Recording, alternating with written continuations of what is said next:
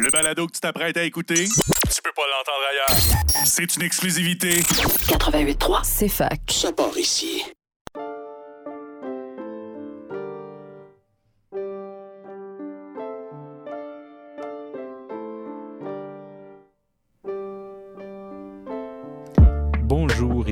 Sur les ondes du CFAK 88.3. Félix Morin au micro et vous écoutez l'épisode du mois de juin des longues entrevues. Ce mois-ci, j'ai décidé de vous présenter la bibliothèque idéale d'une personne dont j'admire beaucoup le travail, Marido Bilquet.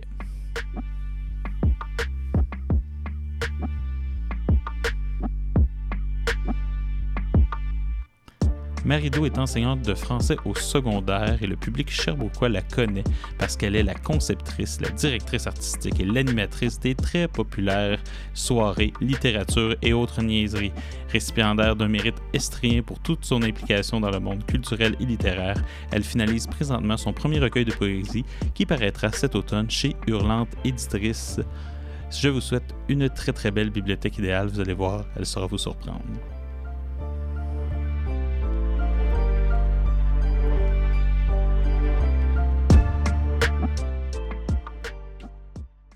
Bonjour Marido.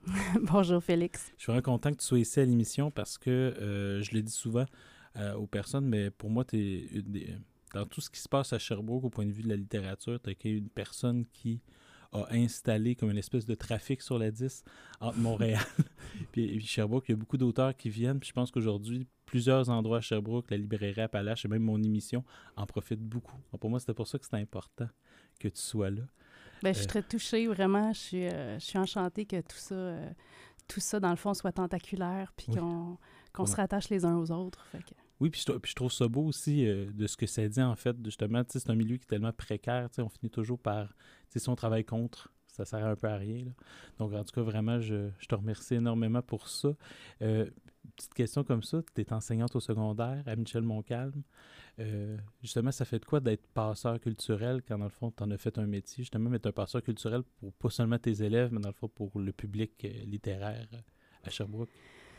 Hmm, c'est une bonne question euh, pour, pour débuter. Ben, en fait, qu'est-ce que ça fait? Je me, je me rappelle avoir lu un concept qui s'appelle le non-lieu de Auger, un, un philosophe qui disait qu'un non-lieu, un non-lieu, c'est une espèce de- d'espace euh, un peu interchangeable où les gens, justement, passent, euh, traversent. euh, puis j'ai l'impression d'être avec le temps, en étant enseignante, mais aussi avec le, littérature et autres niaiseries, c'est comme si je deviens un genre de, de canal qui fait que, tu sais, ça, je veux dire, ça me traverse, puis je suis bien heureuse d'être cette espèce de, de, de tunnel-là, parce que c'est, pour moi, la culture, c'est ce qui, euh, c'est ce qui contribue à, ben, la culture, la littérature, la musique, les arts visuels, tout ça contribue à me, à imbriquer quelque chose dans, dans le cœur, dans Ouais. mon cœur, mais dans, dans, dans, tout, dans le cœur de tous les gens que je côtoie.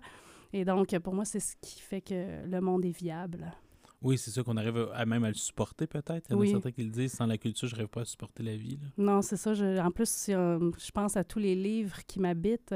Puis quand je faisais le travail pour cette émission-là, je me suis rendu compte que euh, la littérature me permet, ou en tout cas, j'ose le croire, d'apprivoiser la finitude d'une certaine façon. Puis en tout cas, de, de, de, de l'apprivoiser, de la nommer, euh, euh, tout- toute l'idée de l'amour et de la mort. Donc, je suis quelqu'un qui embrasse la vie de, de toutes mes forces, mais forcément, j'ai une espèce d'ombre, comme, comme tous les créateurs, euh, que, j'ai l'impression qu'ils qui, qui forment un genre de collage à l'intérieur de moi. Puis ça me- c'est très thérapeutique, hein, ton émission, en Ouais, fait. c'est juste ça, moi j'enlève. Le but, c'est de mettre tous les psychologues de Sherbrooke euh, sur la paille. Eh, Seigneur, oui. Mais ce qui est intéressant, c'est que c'est ça, c'est que souvent ceux qui aiment beaucoup la vie savent très bien c'est quoi la fin de notre vie. Ça veut dire que c'est pas rare, justement. C'est- On sert à, à supporter le chemin, à faire un sens aussi, parce que sinon c'est facile de sombrer. Oui. Puis euh, quand je pense, c'est ça, au, euh, euh, pendant très longtemps, une bonne partie de mon adolescence d'ailleurs, tu sais, je faisais un peu, je faisais partie de ces nihilistes-là. tu sais, on va parler tantôt de Nancy Houston puis de professeur de désespoir. C'est pour ça que je, je souris depuis tantôt, c'est parce que je sais ce qui s'en vient. C'est Ouais. intéressant. Puis j'étais très, justement, habitée par ce malheur, cette idée que euh, finalement, peut-être que euh, tout ça, à, à quoi ça sert, mais en, en- en finalement, en le professant, ben on dirait que ça, ça fait qu'on fait un pas de côté par rapport à la mort, parce que ça veut dire qu'on n'est pas si désespéré que ça si on devient passeur culturel. Non, c'est ça. c'est qu'on- Ah, mais c'est intéressant, c'est qu'on se place aussi justement dans, dans une ligne du temps. Tu sais, on sait qu'on est passeur. Dès qu'on se Mhm. place là-dessus, on a un regard. C'est vrai que comme enseignant, il y a quelque chose aussi qui est le fun. C'est parce que moi, j'enseigne au Cégep de Sherbrooke, mais j'enseigne Mhm. pas la littérature, mais j'enseigne quand même euh, un Mhm. autre domaine qui m'intéresse beaucoup. Mhm. Et c'est toujours cette. euh, j'ai toujours l'impression d'être euh, au début de la vie. Dans le sens, j'ai toujours à chaque année, j'ai une nouvelle cohorte qui me rappelle que ben, maintenant, c'est ça leur préoccupation, c'est ça qu'ils vivent. Qu'ils vivent. Et en fait, et, et comme ça, j'ai toujours l'impression d'être toujours dans, dans le présent, même si je sais très bien que ben, fait, mon présent est de plus en plus court, là, de plus en plus. euh, chaque jour, euh, je me rapproche de la mort. Donc, eux, ils me, ra- ils me rappellent toujours dans le présent. Mhm. Je trouve qu'il y a quelque chose de bien et de sain là-dedans. Oui, tout à fait. C'est dans le cycle, finalement, Oui, il y a oui. quelque chose de, de, de rassurant, quoique il y a l'apport d'ombre comme du cycle, oui, là, c'est mais, ça. mais oui, tout à fait. la- le, le rythme de, de chacune des nouvelles années qui, euh, qui commence avec des, euh, des nouveaux visages, des, des nouveaux, euh, en tout cas, une nouvelle, quelque chose qui émane d'un groupe, d'une classe, puis voir qu'il se passe des choses euh, qu'on penserait à chaque fois impossibles, même si on l'a vécu l'année d'avant. Ouais. Donc, la mémoire est une drôle de chose parce que finalement, on dirait qu'on quand l'année se termine, il y a quelque chose qui se dépose en nous, mais les noms de mes étudiants, je, je m'en rappelle plus rapidement. C'est comme s'il fallait que je fasse un genre de reset. Quoique je vais Ouais. toujours me rappeler d'eux, je vais toujours me souvenir d'eux, de, de ce qui s'est passé entre nous, mais on dirait que j'ai besoin de recommencer, de faire un vide complet à chaque, à chaque automne. Mais ça, c'est très, très beau. On va essayer de voir si tu as fait un vide Mhm. complet sur ta vie. Parce que ma première question, en fait, c'est quoi ton premier souvenir de lecture? Mon premier souvenir de lecture, euh, c'était, euh, je pense que c'était euh, les euh, petites filles modèles. C'est drôle. hein? Les petites filles modèles, je me rappelle, euh, c'était euh, les- la comtesse de Ségur, puis il y avait euh, Sophie qui découpait des poissons, euh, puis il y avait quelque chose de franchement satisfaisant dans le fait de découper des, des petits poissons. C'est une espèce de choc entre euh, l'innocence et le désir d'émancipation en passant par une mort d'une certaine Ouais. façon, tu sais, la mort de l'enfance ou je sais pas trop. Mais, euh, mais en tout cas, ça, c'est mon premier euh, souvenir de lecture. Mes parents sont, sont français, donc euh, c'était... euh, ça m'avait frappé à quel point la violence peut être belle dans ce livre-là. Et qu'à quel point, dans le fond, les petites filles mo- modèles, qu'est-ce que c'est exactement être une petite fille modèle? Est-ce que c'est ça que je veux être ou pas? Est-ce que est-ce que c'est ça que tu veux être finalement? Mais je pense... Je, Non. Je crois pas parce qu'en fait, ce serait. euh, il y a- dans le modèle, il y a la norme, il y a le, Ouais, le chemin prédéfini, il y, a, il y a le standard, il y a, il y a tout ça qui me qui m'effraie un peu, en fait, Ouais. qui, qui, qui, qui me, que je trouve très carcéral d'une certaine On façon. retrouve dans ta liste vraiment, là, pour les personnes, c'est un petit tease dans les Ouais. quelques prochaines minutes, mais on retrouve vraiment cette peur-là de la normalisation qui traverse euh, l'entièreté de tes livres. En fait. Mhm. Oui, parce que j'ai envie d'être euh, d'être surprise, ne serait-ce que par mon histoire, tu sais. Ouais. Donc, j'ai pas envie d'être euh, trop confortable. C'est intéressant. Euh, c'est quoi, dans quel contexte t'aimes lire? J'ai un rapport à la lecture qui est très, très bipolaire. C'est-à-dire que je, soit que je, je lis en rage, euh, tu sais, je, je- en boulimique, là, je lis, je lis, je lis, puis à d'autres moments, pas du tout. C'est le silence complet. On dirait qu'il faut que j'absorbe tout ce qui s'est passé.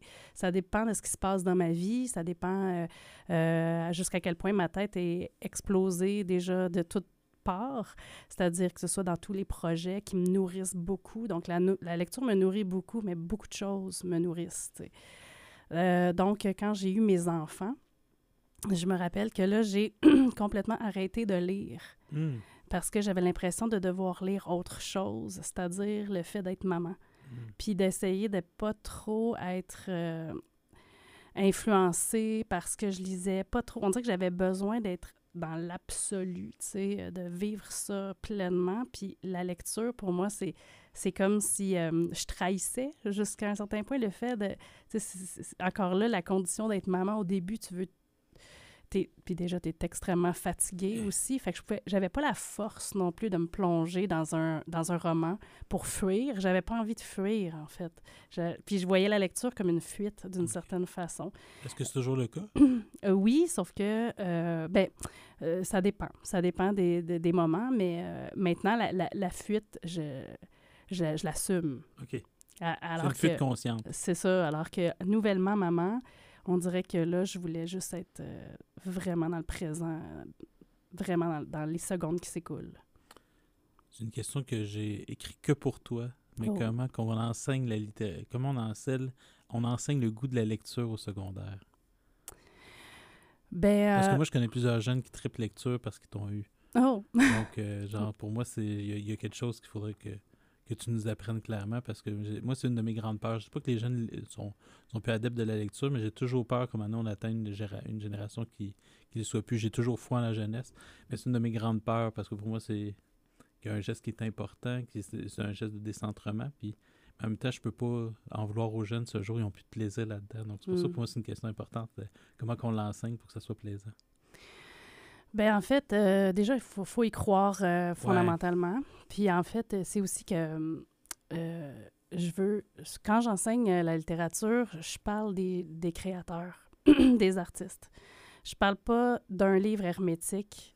Je garoche pas ça, puis je dis dans trois semaines, il y a un examen, arrange-toi, tu sais. Non, c'est comme je leur, je leur démontre à quel point ce livre-là a bouleversé l'humanité.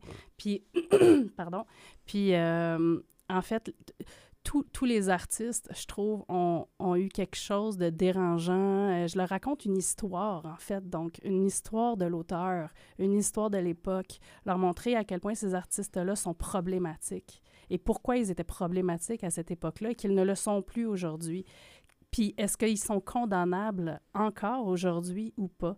Euh, puis je pense qu'en quand on parle de littérature, si on le fait avec, euh, avec beaucoup de passion, beaucoup d'intensité, moi, je me promène dans la classe, puis, tu sais, je, je m'emballe, je m'emporte. Je, je ferme toujours la porte de ma classe, tu sais, parce que je serais... Parce que tu veux déranger les autres. Ben, D'une part, mais c'est aussi parce que je veux qu'on crée... Je veux Mm. vraiment qu'ils embarquent dans ma fiction, puis je veux qu'ils embarquent dans, dans, cette, dans cette fureur, dans cette fulgurance qui, qui peut-être va sauver le monde, parce que sinon, tu sais, moi, je suis devant des ados un peu blasés, là, tu sais, qui sont en anxiété de performance, Oui, oui, puis que, qui, qui, qui, qui sont comme... qui sont un peu tannés du côté quadrillé des choses, ou en tout cas qui qui étouffent dans, dans, dans, ce, dans cette vérité euh, tu sais, rationnelle et tout ça. Fait en les amenant dans la poésie, en les amenant dans le décollage, dans le décalage, puis leur dire que ce décalage-là, ben, tu sais, il, il est, euh, il est révolutionnaire. Ben, je pense que, tu sais, peu à peu, je, je- je sème des petites lumières. Puis, tu sais, eux, ils on en parle, puis, tu sais, ben, c'est ça, tu sais, fait qu'ils ils- ils embarquent dans cette histoire-là, puis, euh, puis je pense qu'ils ils- ils finissent par croire que ils peuvent être aussi poètes ou qu'ils le sont malgré eux.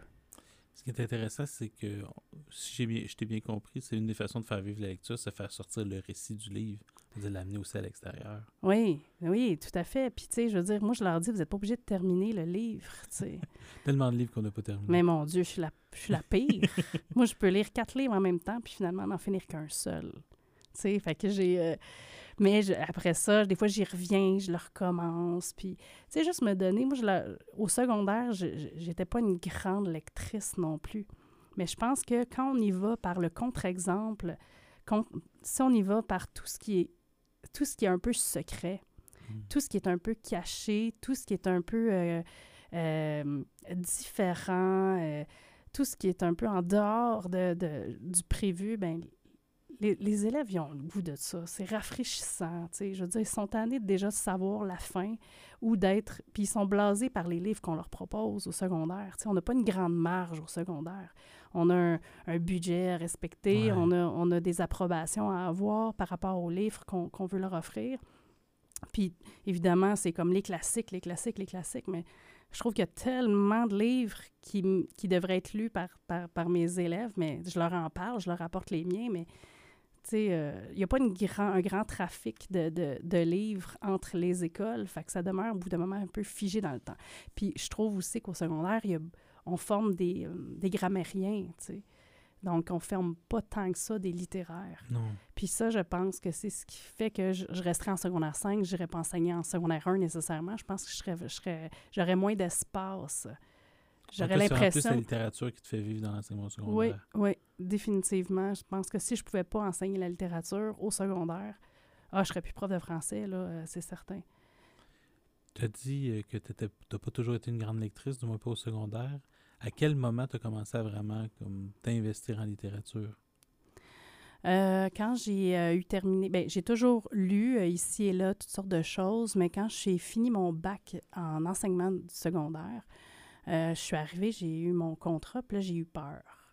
J'ai eu vraiment peur du confort d'une chaise, d'avoir mon bureau, d'avoir mon poste. Fait que là, j'ai fait, OK, non, j'ai, besoin d'un plan B, C, D je sais pas, je probablement que je vais être prof toute ma vie, mais j'ai toujours eu besoin d'avoir plusieurs possibilités, plusieurs options pas justement me retrouver peut-être le bec à l'eau à un moment donné ou pas être malheureuse.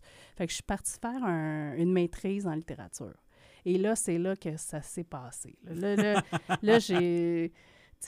Là, tout ce que j'avais lu jusqu'à maintenant là, euh, prenait tout d'un coup énormément d'importance. Puis j'ai rencontré toutes sortes de monde. J'ai rencontré, bon, Michel Foucault, entre autres, là, mais tu sais, j'ai rencontré euh, euh, toutes sortes d'histoires, toutes sortes d'artistes. Puis là, j'ai fait, OK, tu sais, là, je viens de voir l'envers du texte.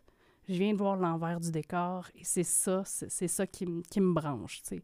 Et puis à partir de ce moment-là, ben là, ça ça ça m'a pu lâcher.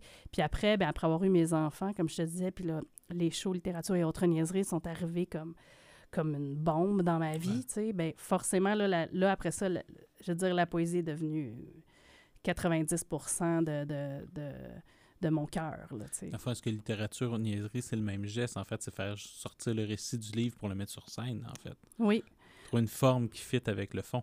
Euh, oui, tout à fait, parce que, puis le fond, euh, tu sais, comme on disait tantôt, euh, souvent... les, les, les, les, artistes, en tout cas, que, que j'ai souvent accueillis, vivent un profond désœuvrement, puis l'expriment sur scène, mais on dirait que la, le jeu de la forme devient une forme d'antidote. C'est-à-dire, donc pour moi, ça a été ça aussi à ce moment-là.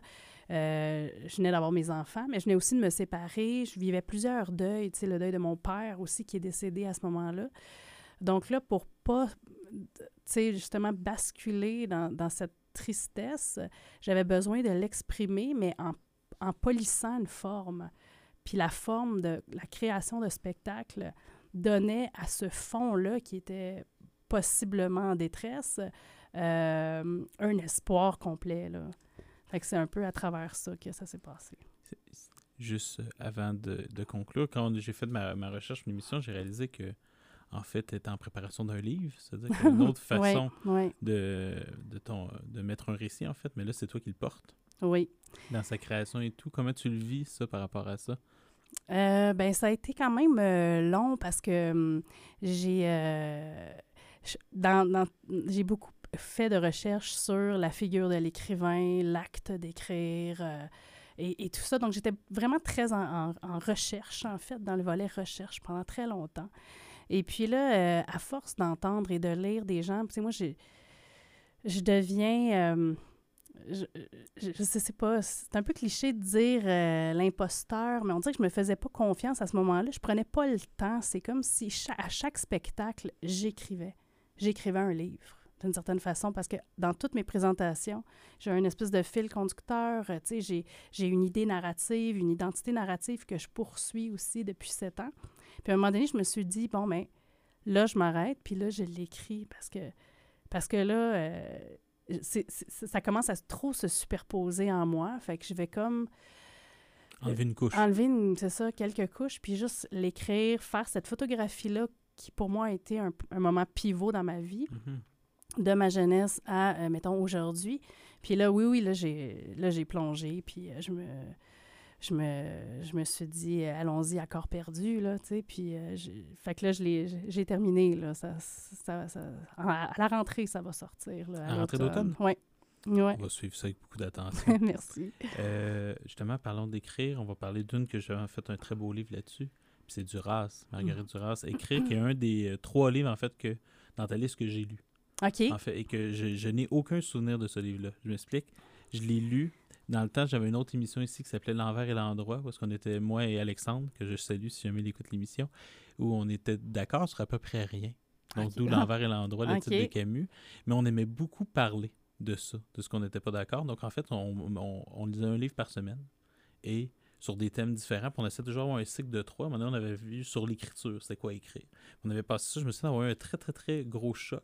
J'ai voulu rechercher mes notes de lecture, j'ai perdu le carnet de cette section-là Ah, de ma vie. Donc là, je suis devant toi en disant, regarde, il est lu, il est corné, il y a de l'écriture dedans, mais Mhm. j'ai pas eu le temps de le relire. Donc, Hmm. qu'est-ce que Marguerite Duras t'a appris sur l'écriture? Oh mon Dieu. Marguerite Duras, c'est le- probablement l'écrivaine qui donne le plus de permission, en fait. là. Mm. C'est- vraiment euh, déconstruire pour mieux construire. C'est détruire, dit-elle. C'est euh, c'est vraiment un livre euh, qui, qui porte sur le besoin, la manière d'écrire. puis à quel point pour pouvoir écrire, finalement, il faut être seul. Il faut trouver la solitude, chose que justement, ce qui repoussait l'écriture de mon propre recueil, c'est que je pense que j'avais peur d'une certaine solitude, que la sol- ce que la solitude impliquait. Euh, puis Marguerite Duras, on- je veux dire, c'est un, un- un personnage que, quand je la lis, on dirait que je ressens le sens avant le avant la phrase. sais. C'est comme si la phrase me donne pas tant de clés, mais à un moment donné, c'est une espèce de... Comment je pourrais dire? De, de grande, de grande vague, là, qui fait que, OK, ça, ça, ça s'emboîte, là, tout ça, mais la phrase en soi me donne pas toutes les clés tout de suite, Ça la se compréhension. il faut que tu travailles pour décoder. Oui, c'est comme une densité euh, très intime Ouais. pour moi, Marguerite Duras. Puis euh, euh, tout le travail qu'elle qu'elle peut faire. Tu sais, en fait, écrire, c'est son livre un peu testament. hein. Il a été euh, écrit deux ans euh, avant sa mort. Puis en fait, elle parle de cette maison qui est la, la maison de Trouville-sur-Mer. Puis elle parle de cette maison-là qui est l'en- l'endroit où, euh, où elle peut écrire, parce que pour écrire, il faut des murs, il faut un plafond, il faut un plancher, mais il faut surtout la solitude. Puis, euh, puis en fait, Marguerite Duras, elle, quand elle écrit, elle, elle, elle- elle disperse, elle se disperse un peu dans, dans l'espace euh, du livre.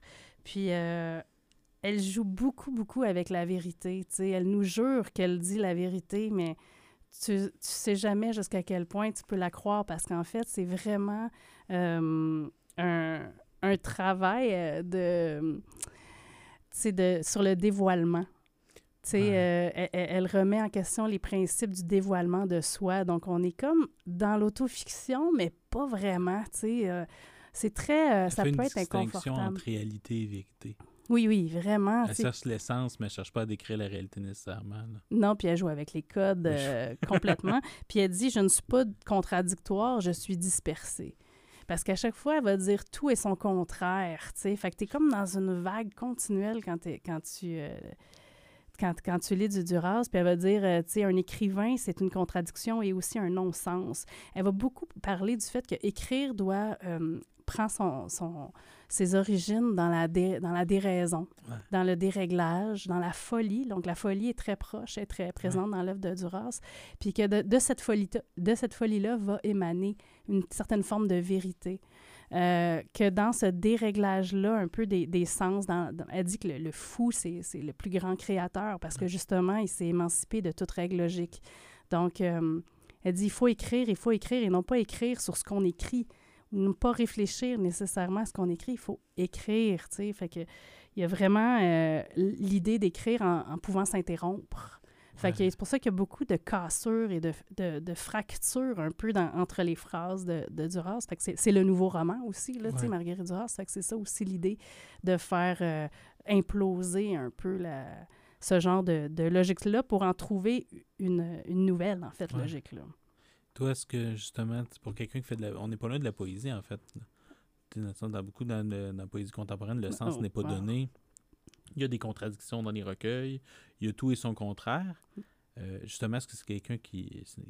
Son guide ou son non-guide, on pourrait dire ça comme ça, euh, t'inspire justement dans ton propre travail d'écriture? Oui, ben oui, parce qu'en fait, euh, on dirait que je, je trouve une forme de vérité dans le chaos. Le chaos Ouais. m'a souvent donné naissance. Ouais. Fait que, on, fait que j'ai, j'ai appris à, à, à l'embrasser un peu, ce, ce, chaos-là. Oui, ce chaos-là. Puis c'est drôle parce qu'on parle de raison et des raisons, tu sais, à quel point. Puis c'est aussi Michel Foucault que je reviens encore dans l'histoire de la folie, qui Mais je pense qu'on se rend pas compte jusqu'à quel point notre époque est foucaldienne. Ouais. moins qu'elle a- s'est imprégné beaucoup plus de Foucault qu'on pense. Parce qu'il y a plusieurs personnes qui utilisent des catégories foucaldiennes sans même le savoir encore. Mais certainement, certainement. Fait que l'idée que la, la, la raison peut pas vraiment se défaire de la Ouais. déraison, le pouvoir du contre-pouvoir. Ouais, fait que. Je trouve que c'est ça, Marguerite Duras l'illustre à travers euh, euh, une narration, en fait. Là. Ils se sont tous côtoyés. C'est ça qui est aussi beau. Euh, Duras, Foucault, et beaucoup d'auteurs français dans, Oui. dans, dans ta liste. Bataille. Bat- aussi. Bataille, J'aurais c'est- pu mettre Bataille aussi, là, j'ai pas Blanchot, pensé à ça, Blanchot. ouais. c'est- Ça devait être quelque chose des années 60 à Paris. On a raté ça. On a raté ça. Moi, ça serait mon époque où ce que voulu aller. On va parler justement de chaos, je pense. On va aller vers Nancy Houston. Oui, bon, Parce que justement, euh, les professeurs de désespoir de Nancy Houston, qui est sorti en 2004. Justement, est-ce Mhm. que tu peux nous en parler un peu? Parce que c'est un livre de Nancy Houston que je connaissais pas avant de, avant de recevoir ta liste. OK. Ben moi, c'est, euh, ça a été mon introduction à Nancy Houston. Mm. Euh, ce- je l'ai reçu en cadeau parce que justement, euh, moi, j'arrivais de l'univers, comme je te dis, très grunge, très Kurt Cobain, Janis Joplin, Jim Morrison, tous morts. Là, je veux dire, j'étais vraiment... Le club des euh, 27. là. oui, oui. je trouvais ça fascinant, en fait. Il y a quelque chose qui. Je sais pas. tu sais, C'est le Mais côté d'épuiser la romantique. vie à ce point-là, oui, puis de vivre tellement pleinement. Mais après ça, il y a tellement une force créatrice dans tout ça. Puis, euh, en tout cas, ça, j'étais très touchée par, euh, par, par ces, ces émotions-là. Et donc, on m'a offert euh, professeur de désespoir. Puis, comme je disais, ben, C'est qui qui te l'a offert, pour savoir? c'est un c'est mon chum de l'époque en fait qui m'a qui m'a offert euh, ben en, en, en toute pas à notre rupture là, c'était ça allait bien quand il Oui, oui, c'est ça. C'est c'est un drôle de livre à offrir une, Ouais. une rupture. Ben oui, non, c'est ça. Fait que dans le fond, euh, j'ai commencé ce, ce livre-là, qui est un essai, euh, qui présente euh, en gros toutes les, les- les- les figures de, euh, d'artistes qui ont, qui ont qui se sont un peu délectés dans la noirceur. tu sais. Ouais. Fait que Schopenhauer, euh, Samuel Beckett, euh, on parle aussi de. Kundera, Cioran, tout ça. Jusqu'à Welbeck, même, dans Oui. les plus contemporains. Oui, c'est ça. Puis, puis on, donc on, on- on dissèque un peu tout, tout le, le côté nihiliste des choses. Fait que là, moi, je, je sais comme, OK. Puis là, on dirait que je mettais un- des mots théoriques sur, sur finalement cette, cette philosophie-là, enfin. Tu sais, donc, j'avais, j'étais jeune, j'avais 20 24 ans, là, tu sais. euh, puis on dirait que ça venait comme, je sais pas, sceller mon adolescence d'une certaine façon. Mm. Puis, euh, en fait, ce que j'ai découvert m'a un peu horrifiée d'une certaine façon, parce que je me suis rendu compte que tous les nihilistes étaient anti-féministes complètement. Puis que les gens que j'avais un peu euh, aimés, adulés d'une certaine façon, euh, marchaient un peu à l'encontre de la figure de la femme. Ouais. Fait que ça, ça me... Ça, ça, ça me rendait plutôt triste euh, d'avoir euh, d'avoir atteint ces conclusions-là. Mais en même temps, ben, je me, au-delà de ça, disons, là, euh, c'est ça, j'ai- j'ai- j'aimais l'idée que euh, c'est un peu comme Charles Baudelaire qui dit euh, Donne-moi ta boue, puis j'en ferai de l'or. Comme dans Les Fleurs du Mal. Ben, c'est un peu ça, les nihilistes. C'est qu'à un moment donné, comme on disait tantôt, c'est que tu prends toute la douleur d'une existence finalement un peu vaine, mais en en faisant un poème ou en en faisant un livre, un roman, ben tu parviens finalement à garder espoir, puis à pas sombrer, puis à... c'est comme on disait, le- le- le- la forme devient l'antidote parce qu'ils prennent le temps de polir Sioran avec euh, des, des phrases, des tournures de phrases très élégantes. Tu vas dire des choses cauchemardesques, tu sais. Euh, t'as, t'as Schopenhauer qui va y aller un peu plus dans, dans le, le- le- la violence. Beckett qui va y aller dans l'humour un peu euh, lapidaire. Fait que, tu sais, il y a un- vraiment un gros travail de, de forme, mais pour pour, pour, pour, pour, pour présenter cette, euh, cette horreur-là, euh, cette- ce, désarroi fondamental, tu sais. Fait que ça, j'avais trouvé ça vraiment intéressant de, de, de racheter un peu, de, de professer. Fait que je pense que c'est ça un peu qui m'a donné envie de, de devenir enseignante, ce livre-là, qui a fait « OK, tu ressens ça, tu sais, ce mal du siècle-là, ce, Ouais, ce ouais, ouais, ce mal-être que, que tout le monde ressent un peu, tu sais, je veux dire, à un moment donné. Mais sauf que ça désamorce quelque chose que de, de faire OK, mais tu sais, je vais, je vais prendre toutes ces émotions-là, puis je vais, je vais essayer d'en faire du beau. Est-ce que la contradiction que tu vois entre, par exemple, ces ni- nihilistes-là, parce que moi aussi, moi, j'ai un grand amour pour Cioran. là. Mhm, ouais, moi aussi. exemple, Mhm. c'est- De l'inconvénient d'être Ah, né, ben, c'est extraordinaire. J'adore. J'ai pré- failli le mettre. Ouais, c'est ça. Une de mes phrases préférées, c'est quand on sait que tout est relatif, on voit pas pourquoi on se forcerait à le prouver. Qui est de loin ma phrase Ah, préférée. c'est bon. Ça fesse, là. Moi, On devrait se faire un tatou de Ouais, ça. c'est pour vrai, c'est comme, comme pas. Mais en même temps, c'est une, une phrase très antipédagogique. là. Mhm. Dans le sens- Puis c'est ça qui m'intéresse, c'est justement, tu vois l'écart entre, on va dire, ce livre-là, tu sais, qui, qui a clairement closé peut-être une période de notre vie qui est l'adolescence, en fait, où est-ce qu'on est Mhm. très dans la négation en Oui, fait, oui, oui. du monde. Ah oui. Et La différence avec le courant féministe, c'est peut-être le courant féministe, lui, se veut créateur. C'est-à-dire qu'il dit oui à quelque chose dans le monde, alors qu'eux, ils font que dire non au monde. Mhm. Oui, tout à fait. Puis ce qu'on dit aussi dans, ce, dans Professeur de désespoir, c'est que euh, il y a peut-être eu un- justement une- quelque chose qui s'est infiltré en moi par rapport au spectacle. J'allais voir des spectacles, j'allais voir euh, des pièces de théâtre, j'écoutais de la musique dans laquelle on disait des trucs vraiment tristes, mais c'était des certitudes que la vie est moche, tu sais, puis que Ouais. la vie, euh, euh, tu sais, est, est- est- est comme, je veux dire, c'est- un poignard, là, tu sais. Sauf qu'on sort de ce spectacle-là où on termine cette chanson-là, puis on applaudit, puis on est heureux, puis on est content parce qu'enfin, on nous a donné une certaine forme de certitude. Oui. Fait que là, on se sent allégé, ou en tout cas, on se sent... Une Ah, catharsis. Oui, tout à fait, puis on, on sent qu'on n'est pas seul. Ouais. Fait que, ben, on se tient, puis on, Ouais, une- on va traverser ça. Une, une solidarité dans nos douleurs. Oui, oui, Il y a oui. quelque chose de beau là-dedans. Oh, oui. Ben, je pense que c'est- je pense que c'est Marjolaine Beauchamp qui disait euh, que la souffrance doit devenir un acte politique. Puis, ça, ça euh, fait très Marjolaine Beauchamp. C'est pas elle, c'est très. Oui, exemple. oui. Puis euh, ben ça, je trouve que c'est intéressant parce qu'à force de- d'être des blocs, tu sais, on est, on est des blocs euh, de béton qui devront performer toujours. Ouais. Puis je veux pas rien enlever au fait d'avoir de l'ambition, puis tout Ouais, ça, puis de vouloir traverser les murs du temps, là.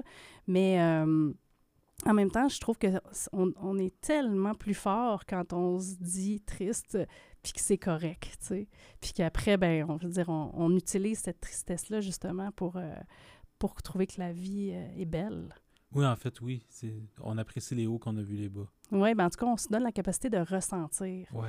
Parce que c'est tellement facile de se couper puis de se dire heureux.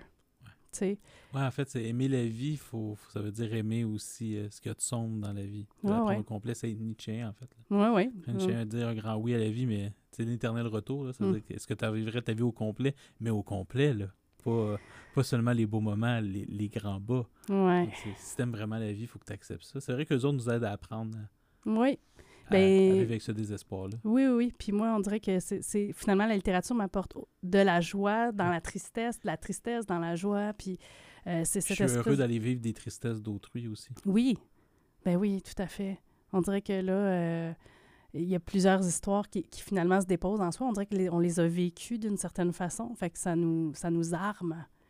Ça arme notre colère, comme Oui. dit euh, euh, l'autrice, euh, c'est euh, Marie-Pierre Lafontaine, là, Armer la rage. Oui, c'est quel bel essai. Oui. Vraiment. De... Et... Mais on va parler de scène encore. On va aller Mhm. vers un philosophe qui, justement, nous a appris qu'on pouvait être sur une scène est-ce qu'on savait pas qui pouvait ne- nous voir dans cette scène-là? C'est le panoptique. Ah, le, Foucault. le panoptique. Jérémy Bentham. Jérémy Bentham, Ouais. euh, père de l'utilitarisme.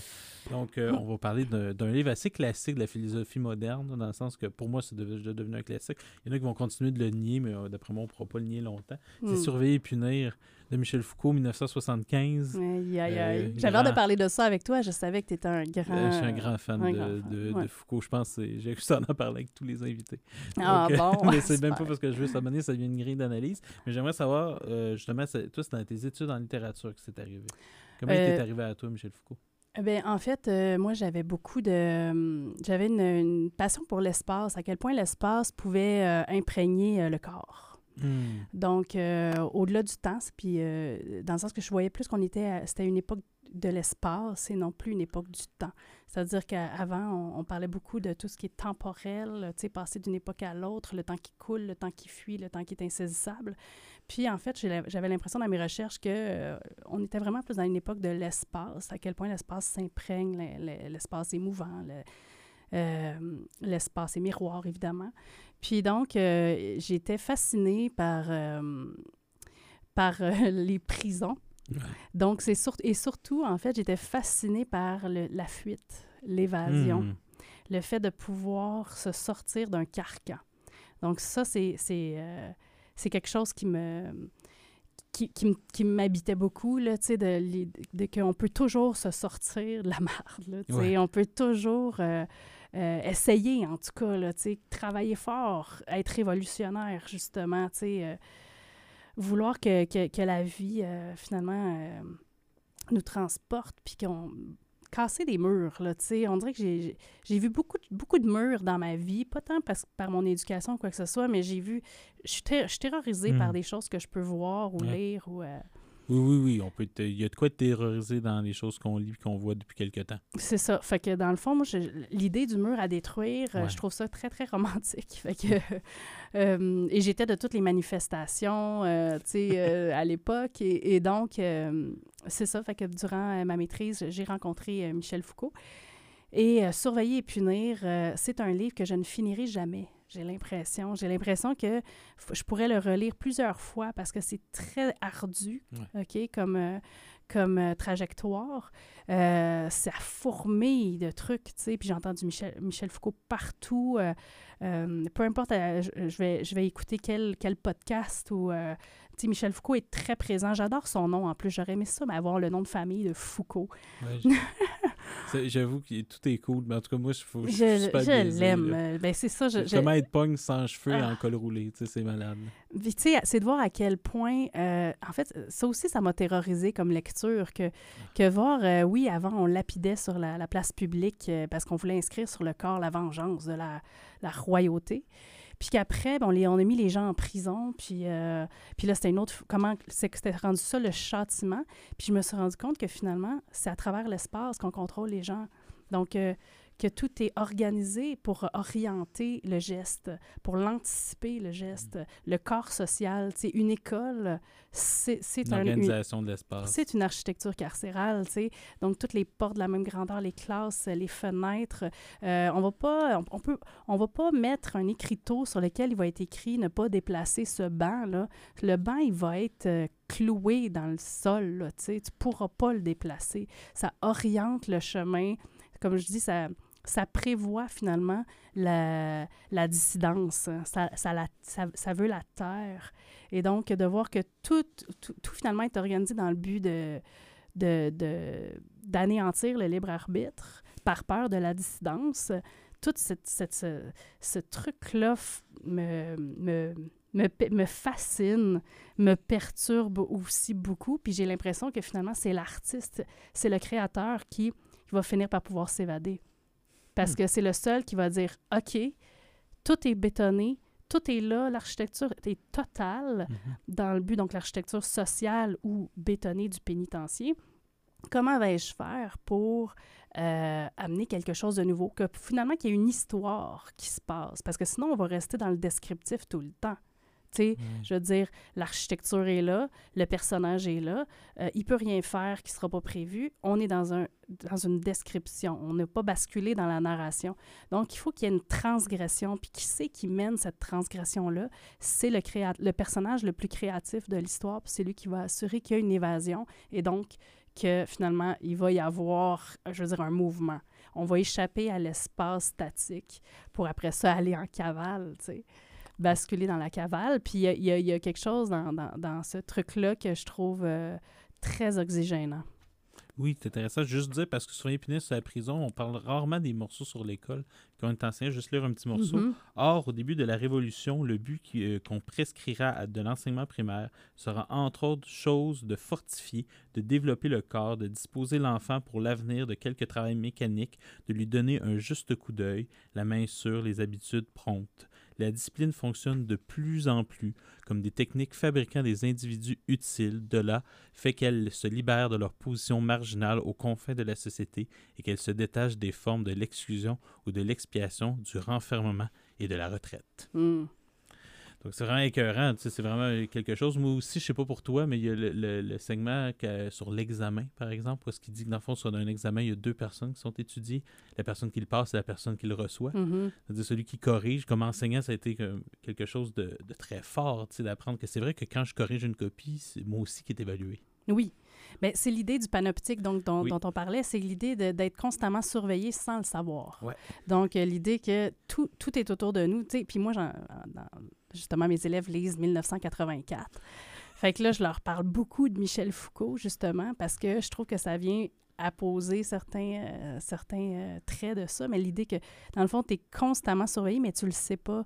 Donc, euh, ben, tu le sais, mais peut-être que la surveillance est même pas là. C'est juste qu'on te fait croire que tu es complètement surveillé, donc tu es au centre de, Puis j'avais trouvé ça vraiment le fun aussi, parce qu'à cette époque-là, euh, en même temps que je lisais Michel Foucault, il y avait la série Lost. Oui. Puis il y a un personnage là-dedans qui, euh, qui est John Locke. Puis, euh, Qui est, très, qui est très John Locke, d'ailleurs. ouais, ouais, puis il y- puis il y avait toute l'idée du panoptique qui avait été développée dans, dans, dans Lost. Fait que ça me fascinait de le soir, je, je revenais, où je, je mettais de côté ma, ma maîtrise, puis là, j'écoutais Lost ou j'écoutais d'autres séries, puis là, je voyais le panoptique partout. Oui. Là, Vraiment. Ouais, fait que je me disais, ah, mon Dieu, euh, c'est fou comment on, on- on- Quand on commence à s'intéresser à quelque chose de fascinant et de grandiose, on finit par le saisir dans toute son existence. C'est vraiment, c'est fou. Puis en plus, il y a aussi un mot que tu utilises de- beaucoup depuis le début de cet entretien qui, qui appartient à Foucault, c'est la normalisation. Mm. C'est quoi la normalisation pour toi? Puis en quoi est-elle dangereuse? Parce que souvent, en fait, on aime bien que les choses soient normalisées. Souvent, on va dire que nos gourdes soient standardisées, que notre eau soit standardisée, Mm. mais la normalisation, quand on parle des individus, c'est une toute autre chose. C'est là peut-être que le danger là. Ben moi, la normalisation, le problème, c'est que je, je suis sous l'emprise de la normalisation. Fait que Mais là, qui ne l'est pas? C'est ça, mais ça me fait ça me fait vivre une profonde anxiété. Ouais. C'est très anxiogène parce que je veux y adhérer une partie de moi. Tu sais, je veux être, par, par exemple, un, un parent normal, une prof. Tu sais, je veux, je veux faire mes, mes trucs le mieux possible. Mais après ça, la normalisation, euh, à partir du moment où je vais me sentir normalisée, je vais aller voir ailleurs. J'étouffe, j'étouffe, j'étouffe. euh, je veux dire, je peux pas... euh, ah, je- je- je- C'est la- ça, ça a à faire avec la standardisation. oui, oui, oui, Ça vraiment. tue la créativité. Oui, mais en même temps, c'est ça, sauf qu'à côté de ça, je sais pas, tu sais, je sais pas si on peut y échapper, je sais pas si moi, je, je suis pas capable de me dire « Ah, moi, je ne suis qu'une marginale et je me Non, parce que remarginaliserai les toujours. normes, il y a des normes chez les marginalisés. C'est, c'est- en fait, Exactement. Non, la normalisation des marginalisés, c'est de détester la normalisation Ben oui. Puis on dit que dès qu'on dit que quelque chose est underground, finalement, il l'est plus, là, Ouais. tu sais, il est rendu normalisé. Donc, l'idée que le, le, le contre-pouvoir sera le pouvoir de demain, puis que... Donc, c'est une roue, je sais pas où est-ce que je me, me trouve dans cette roue-là. Tu sais, il y a une partie de moi qui est ultra normalisée, puis il y a un côté de moi que je dois chérir, par exemple, puis que, que, que, que je dois accueillir, puis, puis euh, faire rayonner le plus que je peux pour avoir une espèce d'équilibre, pour que finalement, euh, je puisse vivre en société aussi, tu sais. C'est peut-être la grande leçon foucaldienne, c'est qu'il n'y a pas d'extériorité au pouvoir, juste une façon de l'affronter, en fait. Oui. Comment on vit ça? Moi, c'est la grande leçon. C'est moi qui me senti bien parce qu'à un moment donné, dans, dans l'aspect révolutionnaire, je me rendais bien compte qu'il n'y avait pas beaucoup de révolution au quotidien. Non. Dans le sens qu'il n'y a pas grand-chose qui cassait. Donc, moi, la grande leçon, le dernier Foucault. La grande leçon, justement, sur comment vivre dans la normalisation, en fait. C'est un peu la critique, la- l'art de ne pas être tellement gouverné. Mhm. Mais moi, ça m'a beaucoup parlé. J'ai fait enfin, on rentre dans quelque chose qui me semble être de, de l'ordre du possible. en Oui, fait. C'est comment exactement. je joue avec la norme, en fait. Oui, oui, exactement. Mm. Moi aussi. Moi aussi, tu sais, parce que je reste une enseignante au secondaire, fonctionnaire, Ben euh, oui, avec un fonds de pension. Tout à fait. Fait que comment est-ce que je peux trouver mon compte? Ben, je ferme ma porte de classe.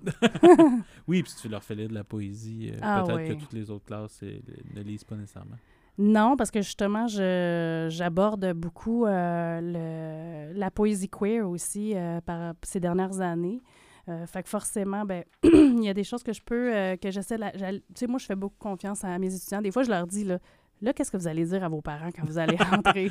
ben, j'ai pas envie de me retrouver en première page du journal. là, Oui, c'était pas fini. Non, c'est ça. C'est Mais, la, clause TVA Nouvelle. Non, c'est ça, tu sais. Fait que, mais sauf qu'en même temps, j'aime, j'aime ça, euh, repousser euh, les limites puis leur dire, ben, leur dire ça. Là, ce que je vous présente, c'est dangereux parce que la littérature, c'est dangereux, tu sais. Oui. Fait que là, c'est, je pense que c'est, c'est là aussi que j'ai leur attention. sais. oui, la preuve de qu'on a un gouvernement conservateur, ce qu'il fait, c'est qu'il bannit des livres. Ah, C'est ça, vraiment. Ce qu'on voit présentement aux États-Unis. Mhm. Tout à fait, tu sais. Fait que, évidemment, on parle de Fahrenheit, on parle de tous ces classiques-là que Ben oui. j'aborde aussi, mais la, la, la, la peur du livre. Donc là, tout d'un coup, ils se rendent compte que, OK, le, le livre peut être, potentiellement, euh, c'est ça, dangereux. Et donc, je ne vous le ferai pas lire parce que je peux pas.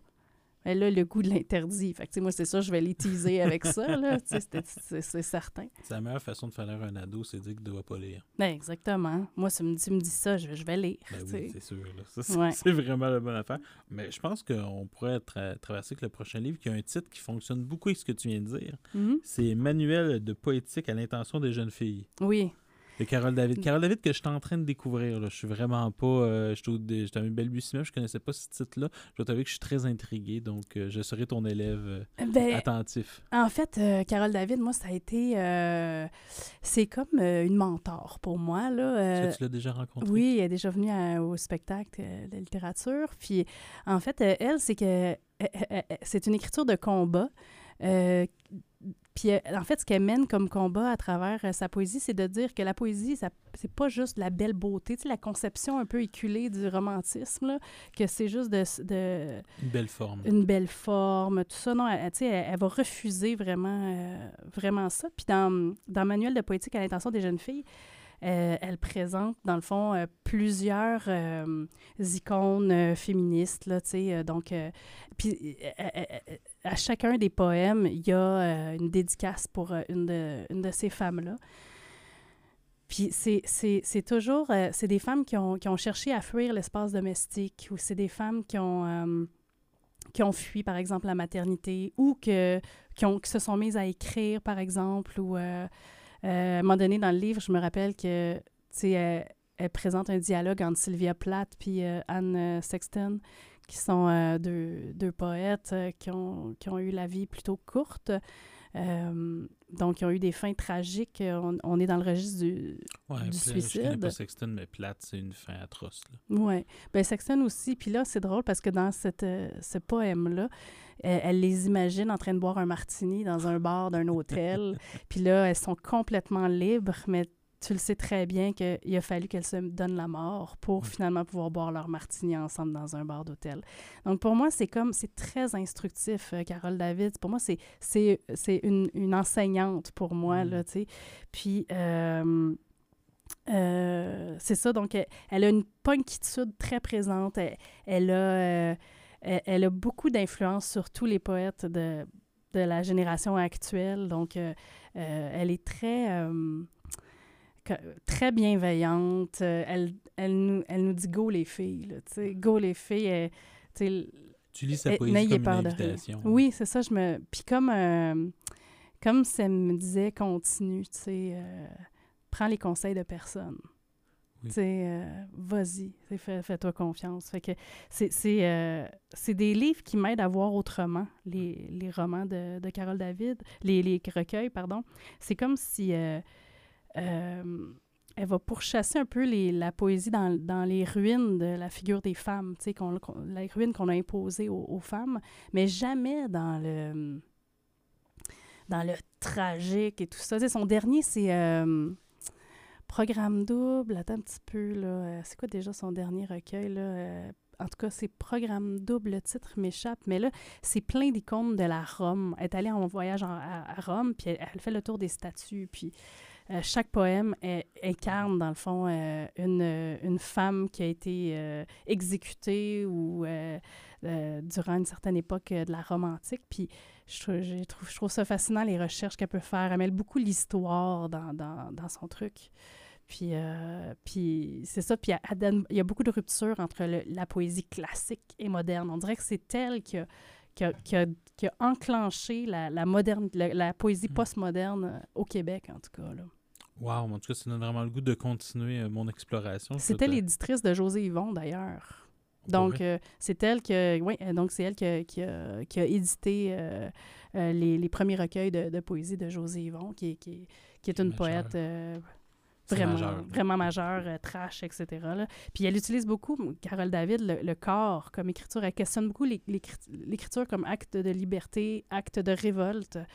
Puis dans tous ces, ces recueils, on voit le corps des femmes qui devient finalement une sorte de page blanche sur lesquelles on peut écrire des choses. Fait que ça, ça, m'inspire beaucoup c'est son travail à, à Carole Ce qui est David. beau, c'est qu'à date, ce qu'on voit, c'est quand même des, des personnes qui ont un regard très pessimiste sur la vie dans ta liste de lecture, mais qui c'est toujours des gestes libérateurs, ta liste. Oui, oui, tu sais, que- euh, on dit de Carole David que euh, ses livres sont peuplés de mauvaises herbes, mais que dans le fond, ces mauvaises herbes-là ne demandent qu'à pousser librement.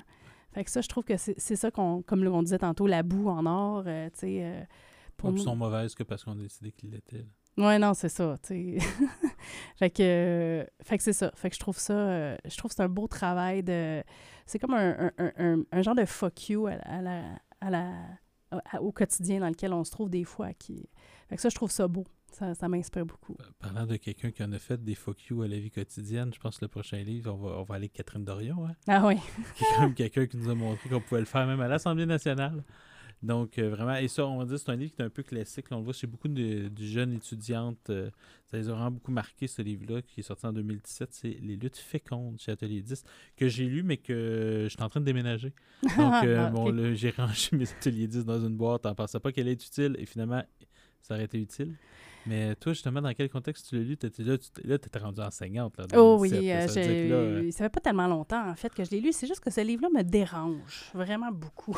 pourquoi il te dérange? C'est-à-dire qu'il me confronte justement à, ma, à la normalisation là, de, euh, euh, tu sais, inter- Institutionnel. Oui, puis euh, tu sais, que- qui, est comme, euh, interne, comme j'allais dire internalisé, là, mais pas internalisé. Intériorisé. Intériorisé, merci. Qui est, euh, qui est la notion du couple, donc, et de toute l'énergie euh, qui finalement qu'on qu'on- qu'on- qu'on écrase d'une certaine façon pour correspondre à un modèle et à un Ouais. cadre, tu sais. Donc, euh, donc, toute l'idée de du couple exclusif euh, et que finalement, euh, donc, euh, elle fait un parallèle en- en- entre l'institution du couple et l'institution politique, puis à quel point ça tue le désir d'une certaine façon. Mais j'aime beaucoup sa manière d'écrire à, à Catherine Ouais. Dorion. Ah oui, je la lis avec un profond euh, sourire, puis après ça, la phrase d'après, ça me fâche, parce que ça me fâche contre moi, parce que je, Ouais. je sais pas si je serais capable de, De de- faire de ça. faire ça, tu sais. Fait que ça me donne beaucoup d'énergie, comment je pourrais dire, sexuelle, révolutionnaire et tout ça. Tu me donne, ça me donne beaucoup de... de c'est comme si je me gonfle d'oxygène quand je lis euh, Catherine Dorion. Mais après, je me dis, Comment Ah, j'arrive à faire ça? comment je vais faire? Comment tu le vis? Ben, je, je trouve ça très frustrant. Je trouve ça très, très frustrant parce qu'en même temps, j'ai mon côté où euh, j'aime ça être avec euh, mon chum, puis j'aime Ouais. cette histoire de vouloir que, que d'avoir des trucs qui sont pas parfaits. Des fois, je, ah, semble que ça serait plus simple si j'étais seule ou, tu sais, ah, il me semble que, est-ce que je l'aime encore? Est-ce que j'ai encore envie de ça? Tu sais, fait que c'est quelque chose qui me... qui Continue. J'ai un dialogue constant avec ce- cet essai-là, Les luttes Ouais. fécondes, qui fait que, OK, non, ça va, je, je suis bien, je suis encore euh, dans, ma pleine, dans mon, ma- mon plein potentiel, ma plénitude. Tu sais, il y a plusieurs façons. Moi, là, ce que j'avais trouvé, c'est que j'avais lu ce livre-là en même temps que j'avais lu un livre d'Alain Badiou qui s'appelle L'éloge de l'amour. Mhm. Lui, il dit totalement l'inverse, puis il est aussi à gauche, lui, il est full communiste, il été maoïste, il été tout. Lui, il dit c'est en fait le premier commun, c'est le couple. Si t'es pas capable de t'entendre avec une autre personne, comment tu veux faire un monde révolutionnaire? Ah, lui, tu vois, c'est la thèse totalement inverse à gauche. Alors là, j'étais un peu comme. oh, Ah, mais tu vois, c'est va- intéressant, je vais le lire, ça va peut-être me calmer les nerfs. Ouais, ça va plus te calmer les nerfs, je pense. Mais tu vois, il y a deux façons de le voir. C'est pour ça que j'étais un peu. euh, Ben, en fait, c'est aussi parce que là, elle, elle parle aussi dans ce, de ce- Elle fait beaucoup de, de comparaisons avec d'autres cultures, de, de tribus, où justement, euh, je veux dire, euh, euh, tu, tu- tu peux faire l'amour avec qui tu veux. Tout ça se passe dans le respect. Fait que c'est- c'est une, c'est une grande utopie, je trouve, ce livre-là, qui fait que, en théorie, comme ça, me semble absolument merveilleux. Mais je- j'ai l'impression juste que je suis pas encore rendue là. ouais. Je suis pas encore rendue là, mais je trouve ça intéressant. Puis après ça, est-ce que l'amour, puis faire les choses à deux, on peut faire les choses à trois, à quatre, tu sais, pour, pour par- parvenir à la révolution? Oui, tu peux avoir quelqu'un avec qui tu restes par amour, mais c'est juste qu'elle elle tape beaucoup sur le fait qu'on souvent, a- on reste avec quelqu'un parce que c'est plus simple. Parce que c'est moins dangereux, c'est moins périlleux. Puis euh, là, tu as construit ça, tu as une maison, tu as une hypothèque. euh, C'est plus un éloge du danger. ouais. Mais en même temps, tu sais, une question que ces livres-là que je me pose toujours, c'est est-ce que est-ce qu'on peut aussi accepter qu'on est bien épanoui et créatif dans une institution? C'est une très bonne question. Je, je, je l'ignore. sens, Foucault était au Collège de France. là. Oui, Il oui. n'y a pas plus d'institution que ça, puis euh, il y a, il y a tout, il y a tout cassé dans l'institution. Ouais, Donc- c'est ça. Je pense qu'il faut essayer de trouver cette espèce d'équilibre-là. Des entre- espaces de liberté. Ouais, des espaces de liberté, tu sais.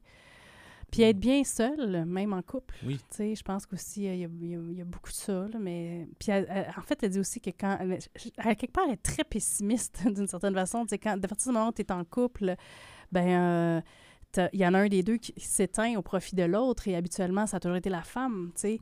Fait que ça, quand elle me dit des choses, ça, ça- je, je la crois, puis ça me, ça, me, ça me frustre, mais ça me, c'est ça, ça me fait... me- c'est très hygiénique pour moi, cette, cette lecture-là. Ça fait un genre de, de, De bilan. dialogue, de bilan. De, OK, ça oui, ça non. Ah, ça, puis je l'ai- là, je l'ai relu, puis là, il y a des choses que avec lesquelles je suis plus critique, puis d'autres que finalement je suis d'accord avec elles. Fait qu'on dirait que ça, mon avis change toujours selon aussi euh, qui je côtoie à ce Ouais. moment-là comme, comme ami autour de moi, quelle discussion j'ai eue avant. Parce que moi, je suis vraiment une grande éponge. Ouais. Donc, je, je, je trouve ça admirable, ou je sais pas comment les gens font pour avoir des idées très précises et très arrêtées sur des choses. Je me dis, moi, je change d'idée très souvent, tu sais. Ouais. euh, fait que les luttes, fait comme moi, je suis en perpétuelle lutte pour justement trouver ce, genre de fécondité-là de- qui va m'amener à demeurer sur mon X d'une certaine façon. Euh, ça me parle beaucoup ce que tu dis sur le fait de changer souvent d'idée. Je suis très euh, fâché. Surtout, on le voit souvent euh, à gauche beaucoup, là, à droite aussi, mais moi, je, suis pas mon éco, pas mon écosystème, Non, donc je leur laisse vivre leurs choses. Mais dire des fois, ah, telle personne s'est contredit, j'ai dit, j'espère. Il y a 10 ans entre les deux livres. Ouais. À un moment donné, en disant, si t'as pas évolué, euh, écris pas un autre livre. hein. Ah, moi, je me contredis Mais tout le constamment. temps, tu sais, je veux dire, non, mais c'est ça, ça j'ai Mhm. de la misère avec des fois qu'on oppose deux personnes. Il y a 20 ans, il a dit ça. Ben, c'est normal qu'il dit plus la même chose. Ben oui. Toi aussi, tu dis plus la même affaire que quand tu avais 20 ans. là. Mais non. Et moi, j'en j'en ai 31, là, puis euh, j'espère pas avoir la même pensée que quand j'avais 11 ans. Tu sais, Non, c'est- ou, ou même quand je vais avoir 40, j'espère pas avoir la même pensée que ma vingtaine. Ça voudrait dire que j'ai rien appris. Puis en même temps, un sujet en soi, peu importe le sujet, c'est Tellement euh, multifactoriel. Il y a tellement de paramètres autour d'un même sujet. Fait que je vais parler d'un sujet avec toi. Ensemble, on va construire un, un dialogue par rapport à ce sujet-là. Mais peut-être que ce soir, je vais avoir la même discussion avec quelqu'un d'autre. Puis la fusion de ces deux, ces deux, euh, ces- deux énonciations-là va donner quelque chose de Oh. différent. Eh oui. Puis ça, je trouve ça intéressant, cette fluidité-là dans le discours. Tu sais, moi, les discours très, euh, c'est ça, tu sais, où on demeure vraiment très dans le carré, ça, ça m'effraie. Oui, mais c'est un éloge du dogmatisme sans s'en rendre compte. Les personnes qui se félicitent de ne jamais changer d'opinion, j'espère qu'ils se rendent compte que. Ou eux, ils disent qu'ils ont la vérité, mais en fait, c'est un éloge du dogmatisme. On apprend tout le temps. Là. On Ouais. voit qu'on nuance pas nos propos. Là. Puis je reviens à Marguerite Duras qui dit « Je ne me contredis pas, je suis dispersée Exact. ah, oui, il y a Roland Barthes aussi qui disait ça, en fait. en tout cas. Il y a un autre grand de cette période-là. Ah oui, oui, oui. Où c'est Foucault, moi, c'est une phrase c'est Je ne dis pas les choses parce que j'y pense, je les dis pour ne pas y penser. Ah, c'est bon. Moi, je fais ça aussi. Je Mais dis des aussi. choses, pour ça, je pense plus. Mais oui, ça a du bien. Ah ouais, je te dis ça aussi, c'est- hygiénique, là. Mais non, ça fait du bien, c'est dit. Maintenant que c'est dans l'univers, C'est dans l'univers. je Je peux aller faire à choses. tu sais. Ouais, c'est ça. Euh, très, très bon. Là, le prochain livre, je ne l'ai pas lu.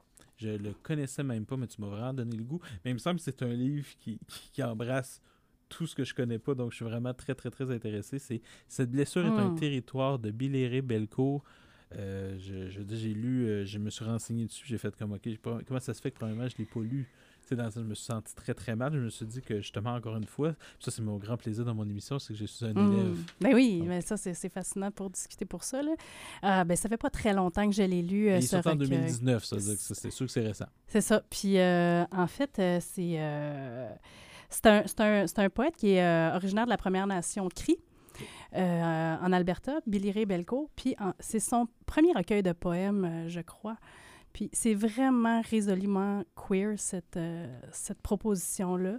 Qu'est-ce qu'on veut dire par queer? Parce qu'il y a beaucoup de personnes qui. On en parle comme ça à l'émission, puis des fois, il y a du monde qui me regarde en me disant qu'est-ce que ça veut dire.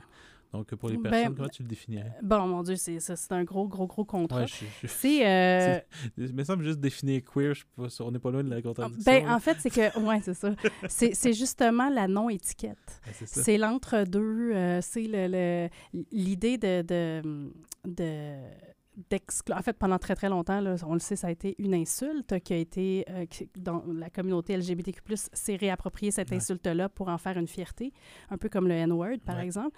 Et puis donc, moi, ça me fascine de voir la trajectoire vivante des mots. Fait que ça, j'en parle beaucoup aussi avec mes, mes élèves. Euh, en fait, euh, dans, dans ce projet-là de, de Billy Ray, c'est que le sujet est comme sujet et objet. Et donc, c'est ça la queeritude, en fait, c'est que c'est une espèce de mélange entre les deux. Euh, très bien expliqué. Bon, phew. en fait... euh, c'est pas c'est l'explication la plus claire que j'ai jamais eue de ce concept ah, bon, mais en Ouais, tout cas, c'est ça. C'est la non-étiquette. là. C'est en dehors des normes hétéronormatives. là. Euh, donc, on- c'est un jeu qui est un sujet bispirituel qui est dans une société largement blanche et hétérocentriste. là. Ce Donc- qui arrive très rarement au Canada.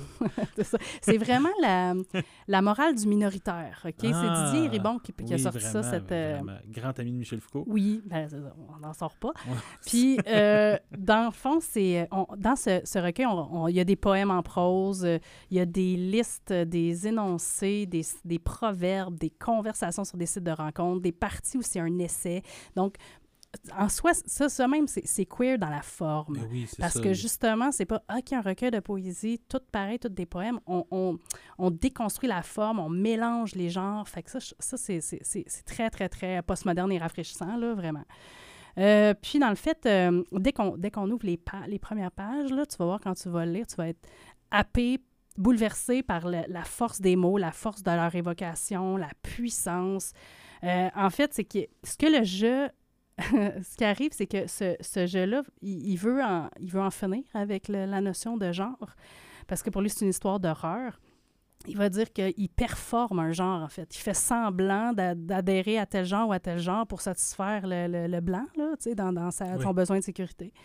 puis, euh, puis à- ce qui est vraiment intéressant, c'est que même dans toute cette critique-là, malgré cette critique-là, c'est que euh, sur les sites de rencontres et toutes ces rencontres qu'il fait sexuelles, c'est souvent avec des rednecks insensibles.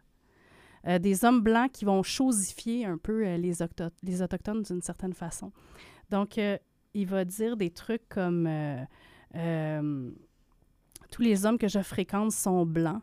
Il s'avère que je suis doué pour aimer ceux qui ont mis le monde en pièces. Je n'arrive pas à décider si c'est ironique ou si c'est déchirant. Il y a des phrases là, là-dedans. Là, Ben, c'est bon, tu sais, ne, ne nous comparez pas à la pluie, à moins, à moins de le penser en Christ. tu sais. Donc, euh, il y a- je trouve que c'est un être qui est brisé par les effets du colonialisme, du colonialisme mais sa subjectivité est au bord du précipice. là, donc, il, il est en même temps euh, pogné dans, dans ce, ce colonialisme Ouais. intériorisé d'une certaine façon. Fait est que, quand même aliéné, tu sais. oh, oui, vraiment. Puis c'est tellement bien écrit, là, je veux dire. Tu- Ça veut dire Tu qu'il y a un bon travail de traduction aussi, parce que c'est Oui. écrit de l'Alberta. Oui, oui, tout à fait. Donc, euh, c'est qui dans le... C'est Michel... On parle jamais assez des Oui, traducteurs. effectivement, Michel Lavigne. On Mm. va la féliciter d'ailleurs. Ah oui, oui, oui, tout à fait. Parce qu'on sait, tu as, raison qu'on n'en parle pas assez. Là, je viens de commencer euh, Hôtel euh, Lonely Heart. Ok, Oui, de Hier soir, je l'ai H. comme. O'Neill, Oui, par puis là, Dominique Fortier. Fortier. tu sais, J'étais là, OK, c'est ça, c'est un. Comme deux grandes autrices qui se rencontrent. Ah, mon C'est un Dieu. peu comme Edgar Allan Poe traduit par Baudelaire. Eh, c'est des ça. choses qui n'ont pas de bon sens. Ouais. Tu y penser. Oui. Ah, ce livre-là, en tout cas, je l'ai commencé hier, puis je suis. euh, Ça fait longtemps là, que on me dit de lire. Puis moi, je- mon rapport à la lecture, souvent, c'est quand on me dit lis ça, lis ça, lis ça, Tu dis pas. je lis pas. Parce que je suis trop, euh, je suis trop dans mon attente. Fait que j'attends un an, à peu près. Fait Ah, que- tu l'achètes, tu mets dans la bibliothèque le temps de l'oublier. Oui, puis là, tu vois, je l'ai ressorti hier. Parce que les livres, pour moi, ils attendent qu'on les rencontre. Tu sais, moi, j'ai des milliards de livres chez moi, là. Tu sais, je suis envahie de livres parce que même si... Pour moi, il y a, il y a une force immanente, là, dans, Ouais. dans, dans le livre, que même s'il est là, il me raconte quelque chose, même si je ne l'ai pas lu, tu sais. Ah, Moi, je suis en train de déménager, donc là, je, je te Ah, dirais tu- que la force manante, c'est plus mes bras. Là. Mais euh, C'est plus ça mon rapport à. Aïe, Mais oui, aïe. je te comprends, être entouré de livres, il y a quand même une puissance de, de non-solitude. Je sais Oui. pas comment dire ça, mais tu sais, tu- je me sens. euh, aussi, je sais pas si t'as ça quand tu te regardes des fois ta bibliothèque, mais moi, j'ai place par ordre alphabétique. Et ça me fait beaucoup rire. Parce que des fois, c'est des personnes que je m'attendais pas à ce qu'ils se côtoient. Ah, c'est bon. Tu sais, des affaires comme ça. Tu sais, je- je sais Ouais. pas ces deux-là, qu'est-ce qu'il y aurait à se dire vraiment. Tu sais, Marc Fortier à côté de Foucault. Ah, Tu sais, par exemple, moi, je suis comme ils vont s'engueuler. là. C'est- ah c'est- c'est beau. c'est bon. Moi, c'est ben ça que j'aime ouais. des fois, tu sais, quand tu passes. là. Ouais, ouais. de quoi qui Cette rangée-là, des fois, je regarde en disant Ah, c'est fort. Tu sais, dans la chose, je regarde tout, je dis Mon Dieu, ils sont tous bons. Ah oui. Ben moi, je passe Jack des heures. London, Ah, Mathieu. Lindon, Édouard Louis, tu sais, je passe ça, puis je suis comme Ah, Il n'y a personne de mauvais, puis juste au-dessus de Kerouac, puis t'es juste comme OK, Ça va bien. ça va bien à date. Mais c'est vertigineux parce que, comme tu disais, tu sais, moi, je- suis entourée de livres, probablement, comme ça m'a. Quand tu disais pour contrer la solitude, possiblement. Ce qui fait que c'est ça qui a été long avant que j'écrive parce que je suis un peu intimidée par Ouais. tous les livres qui m'entourent. Ça me- C'est vertigineux pour moi, mais en même temps, ça me rassure dans le sens que je suis comme pas toute seule. Oui, oui. Mais euh, Est-ce que tu as toujours des livres aussi sur toi? Toujours. Ouais, c'est ça. Oui, j'en ai toujours trois, quatre, là, tu sais, justement, que je suis en train de traverser. J'ai toujours un recueil de poésie, un roman, un essai. Ben, il faut, tu sais, on dirait qu'on s'est jamais vraiment parlé avant, mais on a beaucoup de rituels qui se ressemblent. Ouais. ça fait presque peur. Mais, euh, mais c'est ça, mais oui, je peux te comprendre toujours. euh, c'est très intéressant par rapport à ça. Euh, mais p- peur de- là, je pense que c'est un de nos livres, le prochain qu'on a en commun, que Hmm. j'aime énormément, qui s'appelle N'essuie jamais de larmes sans gants de Jonas Gardel chez Alto, qui a été traduit, qui a gagné le prix euh, des, des li- des libraires Ah, pour le meilleur, euh, euh, meilleur livre étranger. ah, Euh, c'est exceptionnel. Juste pour euh, les personnes qui, euh, qui nous. juste expliquer, en fait, c'est que dans la version québécoise, c'est un seul livre, mais il a été sorti en trois livres à des moments différents. C'est très important de le savoir comme lecteur parce qu'on pourrait avoir une espèce d'effet de redite. Mhm. quand on lit ce livre-là. Ouais. Puis dès que j'ai appris ça, je fais Ah, ben d'abord, c'est du génie, en fait, parce que les, la les ellipses, le retour dans le passé, est vraiment bien fait. Mais quand on lit dans la version québécoise, il faut le savoir à un moment donné que.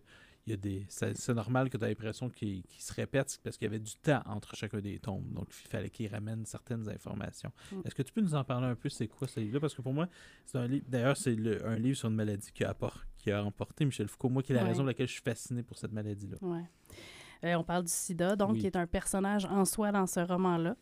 Euh, j'ai lu ce livre-là sur la plage, là, dans tout mon aspect, dans tout mon côté privilégié de ce monde. Ouais. Fait que euh, j'ai le clash était immense. Mais surtout que ça se passe comme en Finlande ou en Norvège. Euh, à Stockholm, en, à. Suède. là, en- le seul que j'ai pas dit. C'est que sûr, fallait que ça soit là. Mais Donc, en fait, on, on- c'est à travers l'histoire de, de Rasmus et Benjamin. Ah, Rasmus Benjamin. Donc, c'est. Ben, il y a Paul là-dedans, mais c'est le couple. Ouais, donc, euh, on est dans le Stockholm des années 80. Puis, on a euh, Rasmus, euh, qui est un personnage qui quitte donc sa famille pour aller à Stockholm pour s'émanciper. Il dit d'ailleurs il faut voyager pour arriver chez soi. là. Hmm. Euh, et il y a Benjamin qui, lui, est, dans- est- est issu d'une famille de témoins de Jéhovah. Et donc, lui aussi se retrouve à Stockholm en, ben, en faisant du porte-à-porte. Ils vont rencontrer un... Parce qu'au départ, euh, Rasmus, lui, se retrouve à... Le seul endroit où il trouve un, un simili-confort, c'est à la gare, en fait, de Stockholm, pour essayer de rencontrer euh, des gens. Mais évidemment, c'est c'est les bas-fonds de Stockholm. Et puis, euh, mais en même temps, c'est un endroit où, euh, où, où- où- l'entièreté de la, de la personne peut être, tu sais, dans tous ses côtés sombres et bon. Puis, euh, j'ai été tellement touchée par cette, cette grande histoire d'amour, donc euh, entre ces deux gars-là, qui se ramassent chez Paul. Ouais. Paul qui est comme euh, le... Le grand autre. Ouais, le- genre qui, les- qui, qui la, la porte est grande ouverte, puis euh, ah, tu t'attaches tellement à ces personnages-là, j'en suis revenue Tu comprends ce que ça veut dire par communauté gay. En fait, Ah, tu ouais. comprends que c'est une communauté parce qu'en fait, c'est la communauté de ceux qui n'en ont pas. Puis pour quelqu'un comme moi qui est hétérosexuel, dans la, la figure de Paul, tu comprends maintenant tu sais, une Mm. série de choses. Tu comprends c'est quoi la vraie marginalisation là, Ouais. dans une société? Parce que, on va se le dire, la société euh, suédoise des années 80 n'est pas hospitalière pour euh, la Non. communauté gay du tout. là. Non. Puis en même temps, elle était beaucoup plus que bien à, à Ouais. bien d'autres endroits dans le monde. Mais c'était pas une belle décision. C'était pas. euh, Non. on- Mais en fait, moi, je- si on m'avait dit, je savais même pas que ce livre-là allait me parler nécessairement du sida. Tu vois? Ouais, J'ai embarqué dans ce livre-là en me disant, j'adore le titre. ouais. J'adore le titre. N'essuie jamais de larmes sanguin. Je trouvais ça. Ah, c'est un des plus beaux titres que j'ai Qu'on apprend rapidement pourquoi. oui, tout à fait. Donc, à l'époque, à cause de la, de la, de la désinformation par rapport à, aux moyens de, de propagation du sida, on pensait qu'on pouvait attraper le sida en buvant dans le même verre. en- On savait même pas en fait comment fonctionnait le sida. Non, c'est exactement. Donc, les, les, les infirmières, les infirmiers, donc, mettaient des, des gants pour essuyer les larmes des, finalement, des malades, parce qu'ils... a- En tout cas, Alors qu'aujourd'hui, on sait que c'est totalement absurde. Là. évidemment. Mais, donc, euh, c'est non, c'est fou par rapport à ça. Puis tu vois aussi toute l'homophobie galopante Ah. aussi. Ben, c'est... c'est- c'est- On a appelé rapidement le sida le cancer gay, juste pour Ouais. être bien certain que tout le monde comprenne qui ça visait. ouais, Jusqu'à temps qu'on se rende compte que finalement, ça ne fonctionne pas non. avec l'orientation sexuelle. Mhm, tout à fait.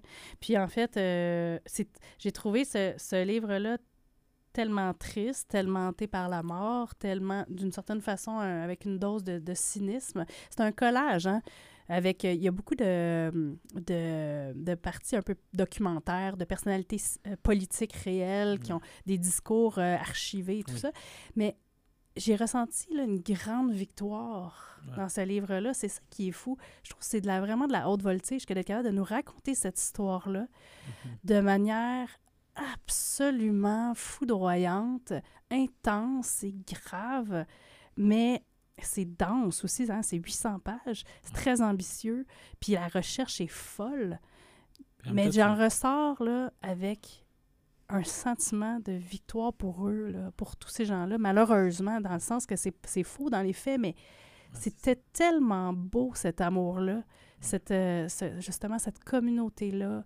Euh, ah, j'ai été... euh, C'est beau, mais euh, on le dit, on dit- un des deux meurt. On ne dira Ouais. pas lequel. mhm. On l'apprend rapidement. On, on le voit rapidement venir aussi. C'est quoi de. Ouais. Parce que. Parce qu'il y a euh, beaucoup, en fait, je pense qu'on commence un peu par la fin. Ouais. Puis il y a beaucoup de jeux Euh, ta- de temporalité dans ce livre-là. Donc on va, on vient de on, l'enfance. on euh, comprend rapidement qu'il y en a un des deux qui va mourir, mais on sait juste pas lequel avant ouais. au moins les 600 premières pages. là. Donc, à un moment donné, on voit c'est le geste fatal, Mhm. mais euh, puis on- à ce moment-là, on fait Oh non, c'est lui. C'est- Puis j'ai su qu'il y avait une série hein, de- qui a été faite. ben, Parce que moi, quand je le lisais, je me disais, mon Dieu, que c'est cinématographique, ce livre-là. Puis tu sais, c'est- une grosse brique, comme je disais. Puis ces dernières années, ça m'a.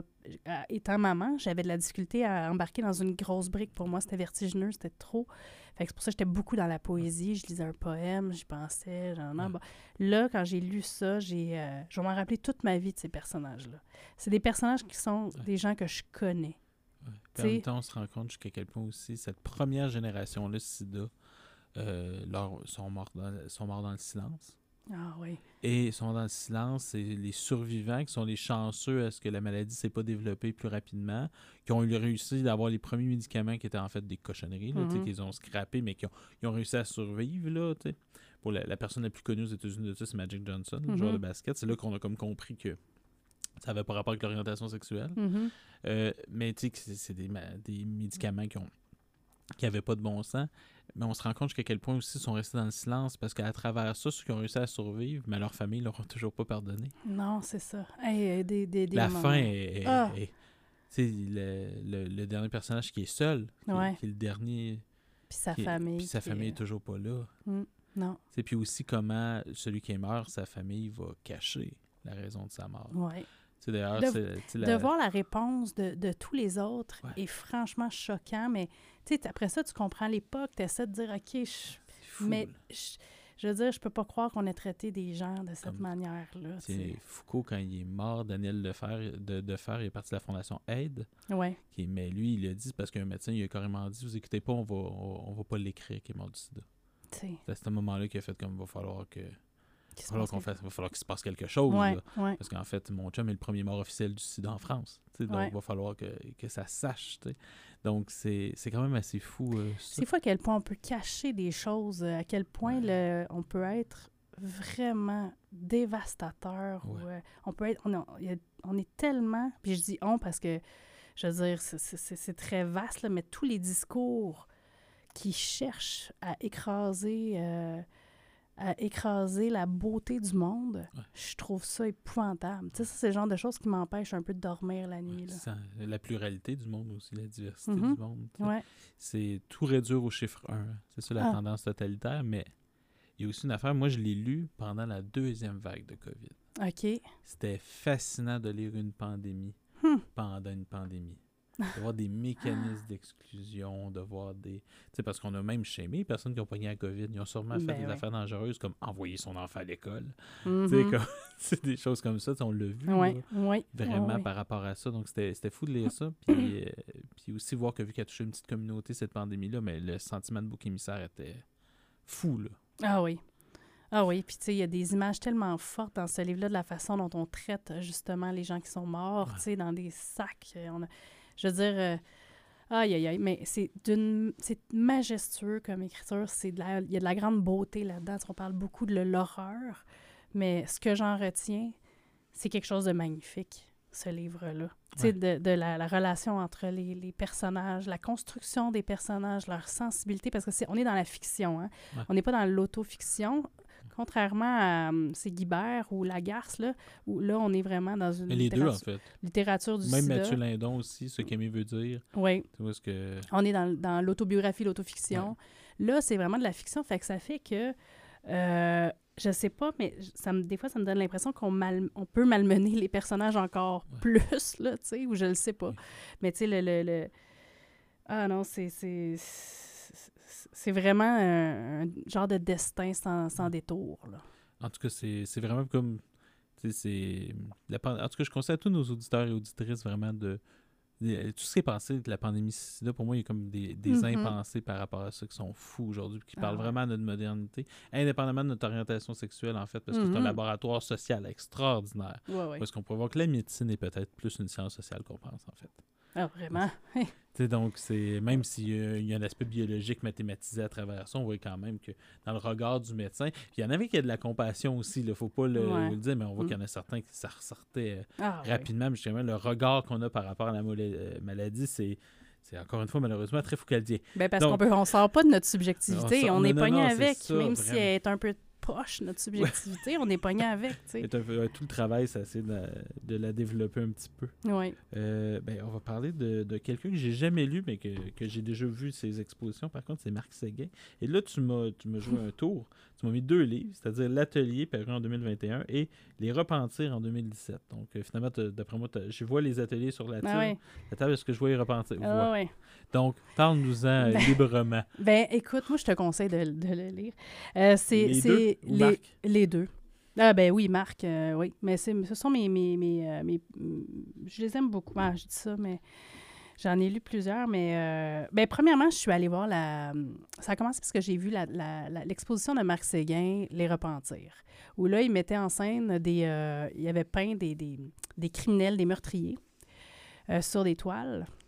Puis il, avait, il avait mis de la peinture très, très, très colorée, comme par-dessus ces toiles-là de criminels épouvantables. Comme une façon, c'est ça un peu le, le repentir en, en peinture, c'est euh, modifier la toile, comme réparer l'irréparable d'une certaine façon.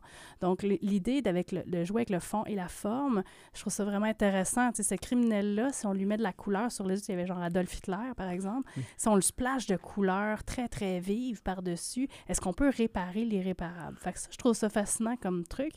Et par la suite, euh, tu sais, c'est- l'idée de vouloir corriger le passé. Puis par la suite, donc, j'ai lu euh, Les Repentirs, où là, il y a vraiment la tension entre contrôle et, et abandon de ce qu'on a fait comme, euh, de ce qu'on a commis comme erreur. Puis moi, j'ai- ça, on dit tantôt, est-ce que je revivrais ma vie? Ben, tout- quand j'ai lu Les Repentirs, je me disais, euh, oui, mais à certains endroits, j'aimerais ça avoir un pinceau, mettons, pour me splasher Une- de la une de couleur. petits patchs, là, par-ci, par-là. fait que euh, non, j'ai. hum, En fait, Marc Séguin, c'est quelqu'un que j'ai rencontré euh, par hasard à travers les spectacles, mais qui m'enseigne beaucoup, malgré lui, l'humilité. Donc, on- des gens perçoivent Marc Séguin de différentes façons. Moi, c'est vraiment quelqu'un qui m'a qui m'a donné de très, très bons... qui m'a soufflé de bons conseils à l'oreille, qui a eu un regard euh, extrêmement bienveillant et, accueillant euh, pour moi. Euh, en fait, j'arrête pas, j'ai un chat dans la gorge, évidemment. Dans Les Repentirs, euh, il va revoir, en fait, le, garçon, les adoles- l'adolescent qu'il était, qui vont venir un peu le, hanter. Puis, dans le fond, dans ce livre-là, on, on, on met en- on remet en question un peu le, le souvenir, à quel point, finalement, on, on l'embellit parce que la vérité, finalement, fait trop peur. Fait que c'est mieux de c'est mieux d'une certaine façon de, de performer notre passé ou en tout cas de, de, de, le, de lui ajouter euh, une certaine dentelle ou en tout cas modifier pour finalement pouvoir euh, continuer notre, notre trajectoire narrative, tu sais. Puis il dit euh, dans, ce- dans Les Repentirs, euh, les sentiments, c'est comme les prières, je me disais, si on y croit assez, il est possible qu'on s'en contente. Parce que dans le, ce personnage-là, il est très, euh, pas blasé, mais il a l'impression que tout, euh, tout doit se normaliser, Ouais. justement, comme on disait tantôt. Puis il y a beaucoup de difficultés à, à faire ça. Fait qu'il dit qu'il y a beaucoup d'efforts pour s'incarner, tu sais. euh, euh, on me trouve charmant, pourtant la dernière fois où j'avais véritablement souri à quelqu'un, c'était à elle, j'avais 11 ans un ravin depuis.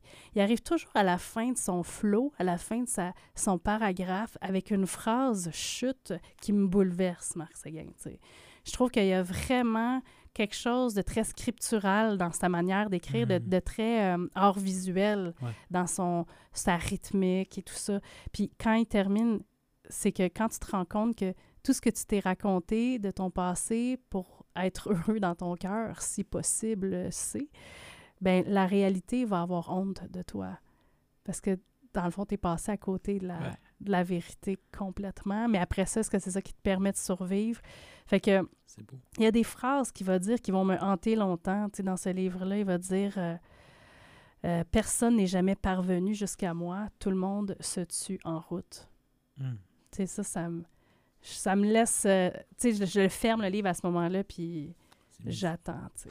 Non, Puis dans l'atelier, par exemple, ça fait plus partie des, des beaux livres, mais là, on, on retourne peut-être à, à ce que tu aimes chez toi, des- la vie des artistes, le derrière, l'atelier, justement, derrière le livre, ce qui est proche de Duras, mais aussi de ce que tu Mhm. Oui, la maison de. Duras et l'atelier de Marc Séguin. Donc, dans ce livre-là, que d'ailleurs, c'est drôle, c'est la bibliothécaire de mon école qui m'a donné ça disais. Comme cadeau de Noël parce que je lui. Je, la, je, la- je suis comme une dealeuse de recueils de poésie pour elle. Ouais, ouais, ouais. Fait que, euh, comme pour me acheté ça? remercier, elle m'a. elle m'a Il est vraiment ça. très beau à part ça, vous le voyez pas, mais vraiment, c'est. Ça fait vraiment ce qu'on appelle. On fait partie de la catégorie des beaux livres. Ah oui. Et le prix est beau aussi. C'est. c'est- c'est- oui. Il est derrière, Ouais, donc ouais. je, je le dirais pas. Euh, ce livre-là, je- m'a fait passer un magnifique temps des fêtes parce que, comme je disais, je suis absorbée par l'espace.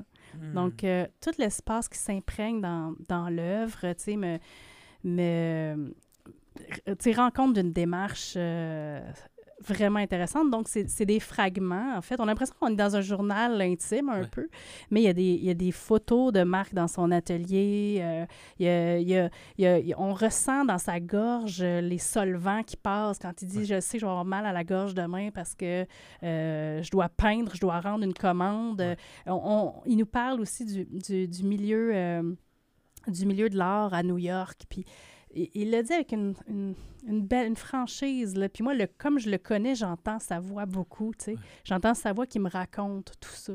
Puis euh, c'est vraiment comme si il était devant moi, puis, euh, ou que j'étais dans son atelier. Puis euh, il va dire des trucs comme... euh, c'est, c'est- comme je disais tantôt, tu sais, toute forme d'art a besoin d'un lieu au départ, d'une solitude pour, euh, pour exister. Puis ça, j'ai hâte d'avoir... En tout cas, je, me suis permis à quelques fois de- d'embrasser cette solitude-là pour créer. Mais un gars comme Marc Séguin ou que- comme une femme comme Marguerite Duras me, me rappelle que c'est important, tu sais, que le mur, le plafond, euh, le plancher, le bordel, ce lieu-là qui n'est qu'à soi, tu sais, une chambre à soi, tu sais, tout ça de l'espace qui, qui imprègne la, la démarche artistique. Donc, euh, de passer finalement d'une pensée vers un objet, Ouais. ça a besoin d'un pont, puis ce pont-là, ben, entre l'idée qu'on a d'une œuvre et l'œuvre en soi, le pont, ben, c'est dans un atelier, c'est dans un lieu, c'est dans un espace.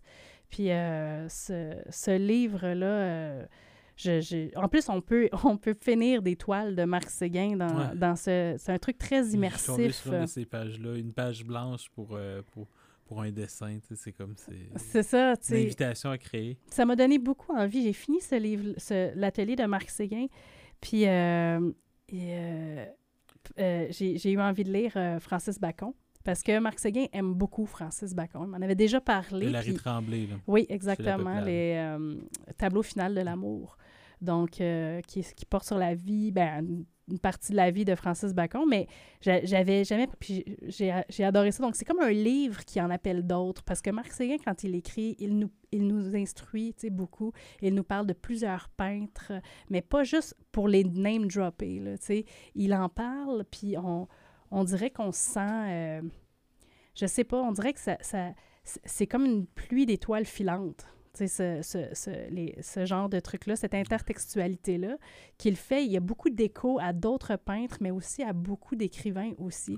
Fait qu'on dirait qu'il fait des ponts entre toutes les choses, Marc Séguin, entre l'art visuel et la littérature, mais aussi entre lui et les autres, même si c'est quelqu'un qui est très solitaire. Fait que je trouve que ça m'inspire, quelqu'un comme ça, qui, euh, qui parvient avec une, une grande humilité puis une grande élégance et une grande poésie de créer des ponts à l'heure où, où on, on- on- on a, on a peur de, de, de sortir de notre individualité. C'est vraiment inté- euh, euh, intéressant. J'ai, ben, tu donnes vraiment le goût, en, tout cas, de, de lire les deux livres. là. Je vais voir dans quel ordre, mais tu m'as, tu m'as, il faut que je sorte de mon ignorance. Donc, euh, prochain livre de Patrice Desbiens, justement parlant de solitude, parce que là, c'est la, Fra- la solitude des Franco-Ontariens. Oui. Mais c'est Sudbury, qui est en fait un, une- un recueil de trois, de trois, de trois recueils. Pas comment dire ça. Oui, c'est ça, parce que je savais pas lequel. Là. Ouais, c'est comme de 19... En fait, c'est les trois ouvrages, c'est euh, réédition de L'espace qui reste de 79, Sudbury 1983 et Dans l'après-midi cardiaque de 1985. Donc, en fait, c'est tous ces poèmes, c'est les six ans de 79 à 85. Oui. Ben moi, j'aime beaucoup euh, euh, Patrice Desbiens. En fait, quand j'écris, je le lis beaucoup. Donc, lui, il fait partie de mon processus euh, créateur. Sais, quand je- quand j'écris, je lis du Patrice Desbiens. On dirait que ça me nourrit beaucoup. Euh, on l'a souvent comparé à Bukowski à tort, euh, je trouve, parce que, euh, bon, euh, ça parlait, en fait, c'est surtout parce qu'on est dans l'oralité, la performance de l'oralité beaucoup. Mais moi, je trouve que c'est très réducteur. Euh, Patrice Desbiens est sans doute le poète qui fait les plus cool comparaisons au monde. J'en ai pas lu des comparaisons aussi intéressantes, aussi folles, tu sais, euh, nu comme un, comme, un, comme un verre vide. Ou, euh, mais il n'y a, pas de honte à utiliser le comme, alors que certains vont dire, je vais prendre la métaphore. Mais lui, il prend le comme, la comparaison, mais il le fait, là, avec une telle intelligence, Ouais. là. Tu sais, c'est-. Donc, on est à Sudbury, c'est un espace clos, un vase clos, où peu importe ce que tu vas faire, tu vas arriver au même résultat. Fait qu'encore là, il y a quelque chose de très carcéral. Oui. On est dans un genre de carrousel d'où on sortira pas vi- vivant. Ouais. Donc, il se passe rien à Sudbury. Euh, on est dans du quotidien euh, plat. Euh, puis, mais dans tout ça, en fait, c'est que ce, ce jeu-là témoigne de quelque chose. Mais je dis ça, mais Patrice Desbiens ne veut pas témoigner de rien, OK? Il veut pas dénoncer rien. Il veut pas euh, être le sauveur de quoi que ce soit. Il va pas dire... euh, il veut pas qu'on le célèbre. Il va dire, je ne suis le matelas de personne. Je ne suis la béquille de personne. Prends ton grabat et mange la marde. J'aime, mais je ne guéris pas. C'est trop de trouble. Je ne suis pas ton aspirine. Je ne suis pas ta carabine. Je ne suis pas ton lance-flamme. Je ne suis pas ta chanson d'amour. Je te parle de la mort. Donc, euh, ça, c- il n'a pas envie d'avoir ce truc-là. Il fait ses trucs, il fait son poème, il le fait avec euh, vraiment, vraiment beaucoup de, de doigté. Il crée des images impossibles, tu sais. Fait que... euh, donc, il va interroger la... En fait, ce qu'il fait, c'est qu'il interroge à quelque part la possibilité de la littérature de, de changer les structures d'exclusion d'une certaine Ouais. façon, parce que à Sudbury, ben c'est ça, tu sais, je veux dire, qu'est-ce que tu fais? Tu peux pas vraiment t'exprimer, euh, t'as pas de mots pour le dire parce que t'es pogné entre deux langues, tu sais, il va dire la caverne de la bouche. Euh, Il va dire que le silence est très présent à Sudbury, la nuit est sourde et froide, le silence absorbe tout. Euh, on crie l'inassouvi tout le temps dans Sudbury. On n'est pas capable d'exprimer nos désirs, fait qu'on se ramasse euh, tous les samedis à Clouson, euh, à la taverne, où est-ce qu'on boit de la bière, dans le fond. Puis on compare la main qui lève la bouteille à une pelle mécanique, tu sais. Fait qu'il y a quelque chose de très... euh, ben, désespérant d'une certaine façon. Mécanique clairement. Mais euh, parce qu'on arrive, comme je disais, au- toujours au, au même résultat. Puis, sauf que l'amour, les femmes sont un refuge euh, aussi euh, euh, pour lui. Fait qu'il il y a quelque chose de, aussi de magnifique dans, dans, toute cette, cette incarcération-là. Il y a, des moments de refuge. Puis dans la dans l'écriture, il y a, comme je disais avec la comparaison, là, la neige tombe comme du sel sur les blessures. Mais j'aurais pu en sortir mille, là, une ville qui nous mange comme un cancer. Donc, puis il y a ces personnages qui se retrouvent soit à l'église ou soit au bar, mais dans le fond, ils sont pognés dans les mêmes schèmes, sais. Ils boivent en pensant que c'est un exutoire, mais c'est pas vraiment un exutoire, là. Toutes les, les sorties de secours sont bloquées, là, à Sudbury, là. Puis il y a beaucoup d'attentes. Ouais. Donc, on attend, le miroir m'attend, le téléphone m'attend, le café m'attend. Donc, on- il y a beaucoup de répétitions qui donnent un rythme absolument, euh, je veux dire, euh, Ouais, puis aussi dans le fait qu'un lieu t'attend, c'est vraiment la détermination d'une prison. Ben oui. Vraiment. Puis, mais à travers l'écriture, on transgresse un Ouais. peu tout ça. Fait que je. Wow. je, je- puis il danse. La danse le libère. Sais, c'est drôle, hein? C'est dans le mouvement, c'est pas à travers les autres arts que les personnages, finalement, parviennent à exister. sais, Danse avec moi sous la lune travestie, Danse, à- danse avec moi sous la lune transpercée. C'est comme. euh, je sais pas. Patrice Desbiens, c'est c'est un style qui est comme en, en mitraillette ou en marteau. euh, Puis il y a quelque chose de, de spontané, de violent, d'exaspéré aussi. Il y a beaucoup de points de, de- de suspension.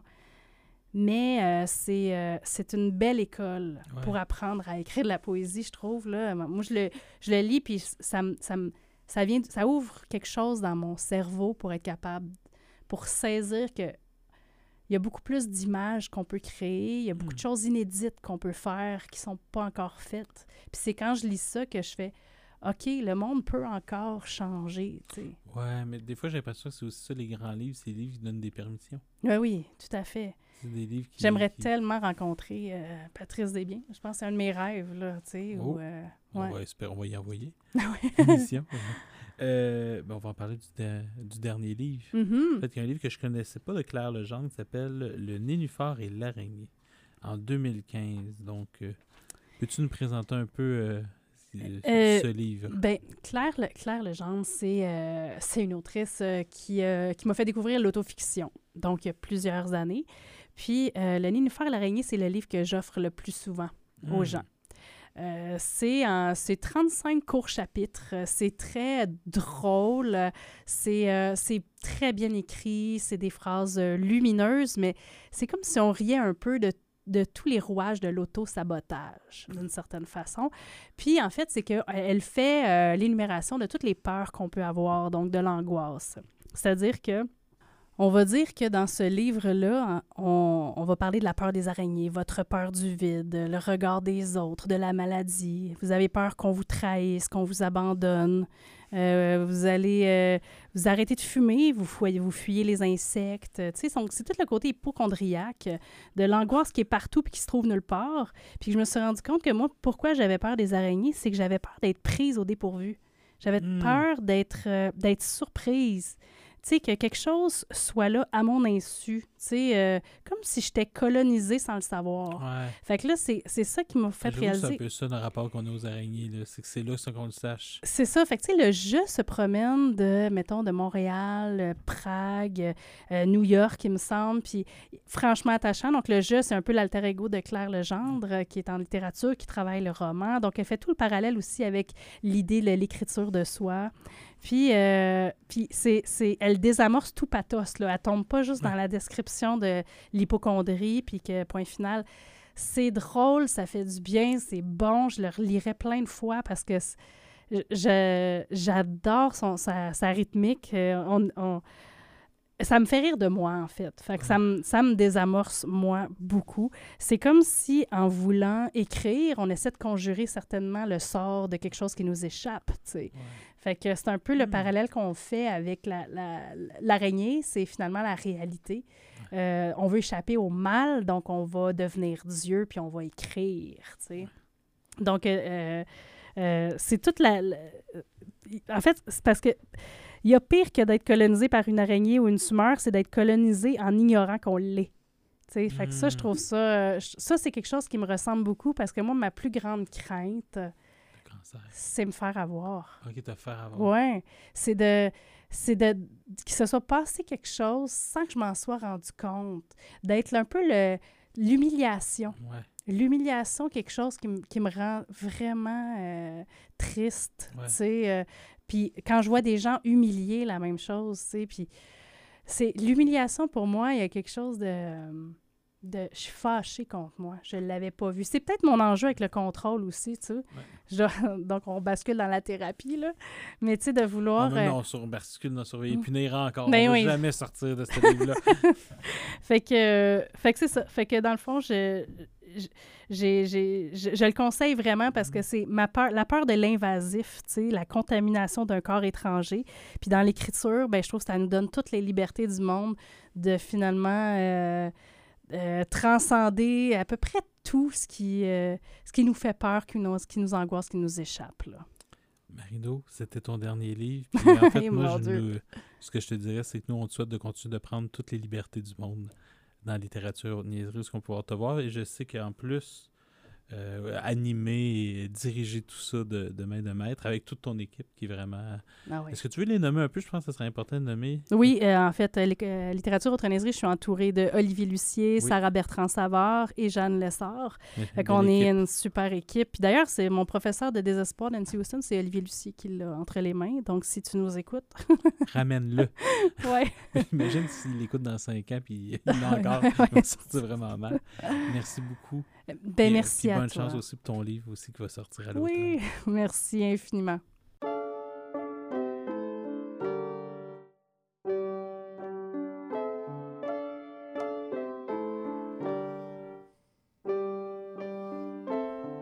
C'est déjà la fin de cette euh, émission avec Marido Bilquet pour qui nous présentait sa bibliothèque idéale.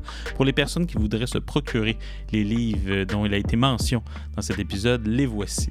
Le premier titre est Écrire de Marguerite Duras. Le second, Professeur de désespoir de Nancy Houston. Ensuite, Marido nous a parlé de Surveiller et punir du fameux Michel Foucault. Manuel de poétique à l'intention des jeunes filles de Carole David fut son quatrième livre. Ensuite, Les luttes fécondes de Catherine Dorion. Cette blessure est un territoire de Billy Ray Belcourt.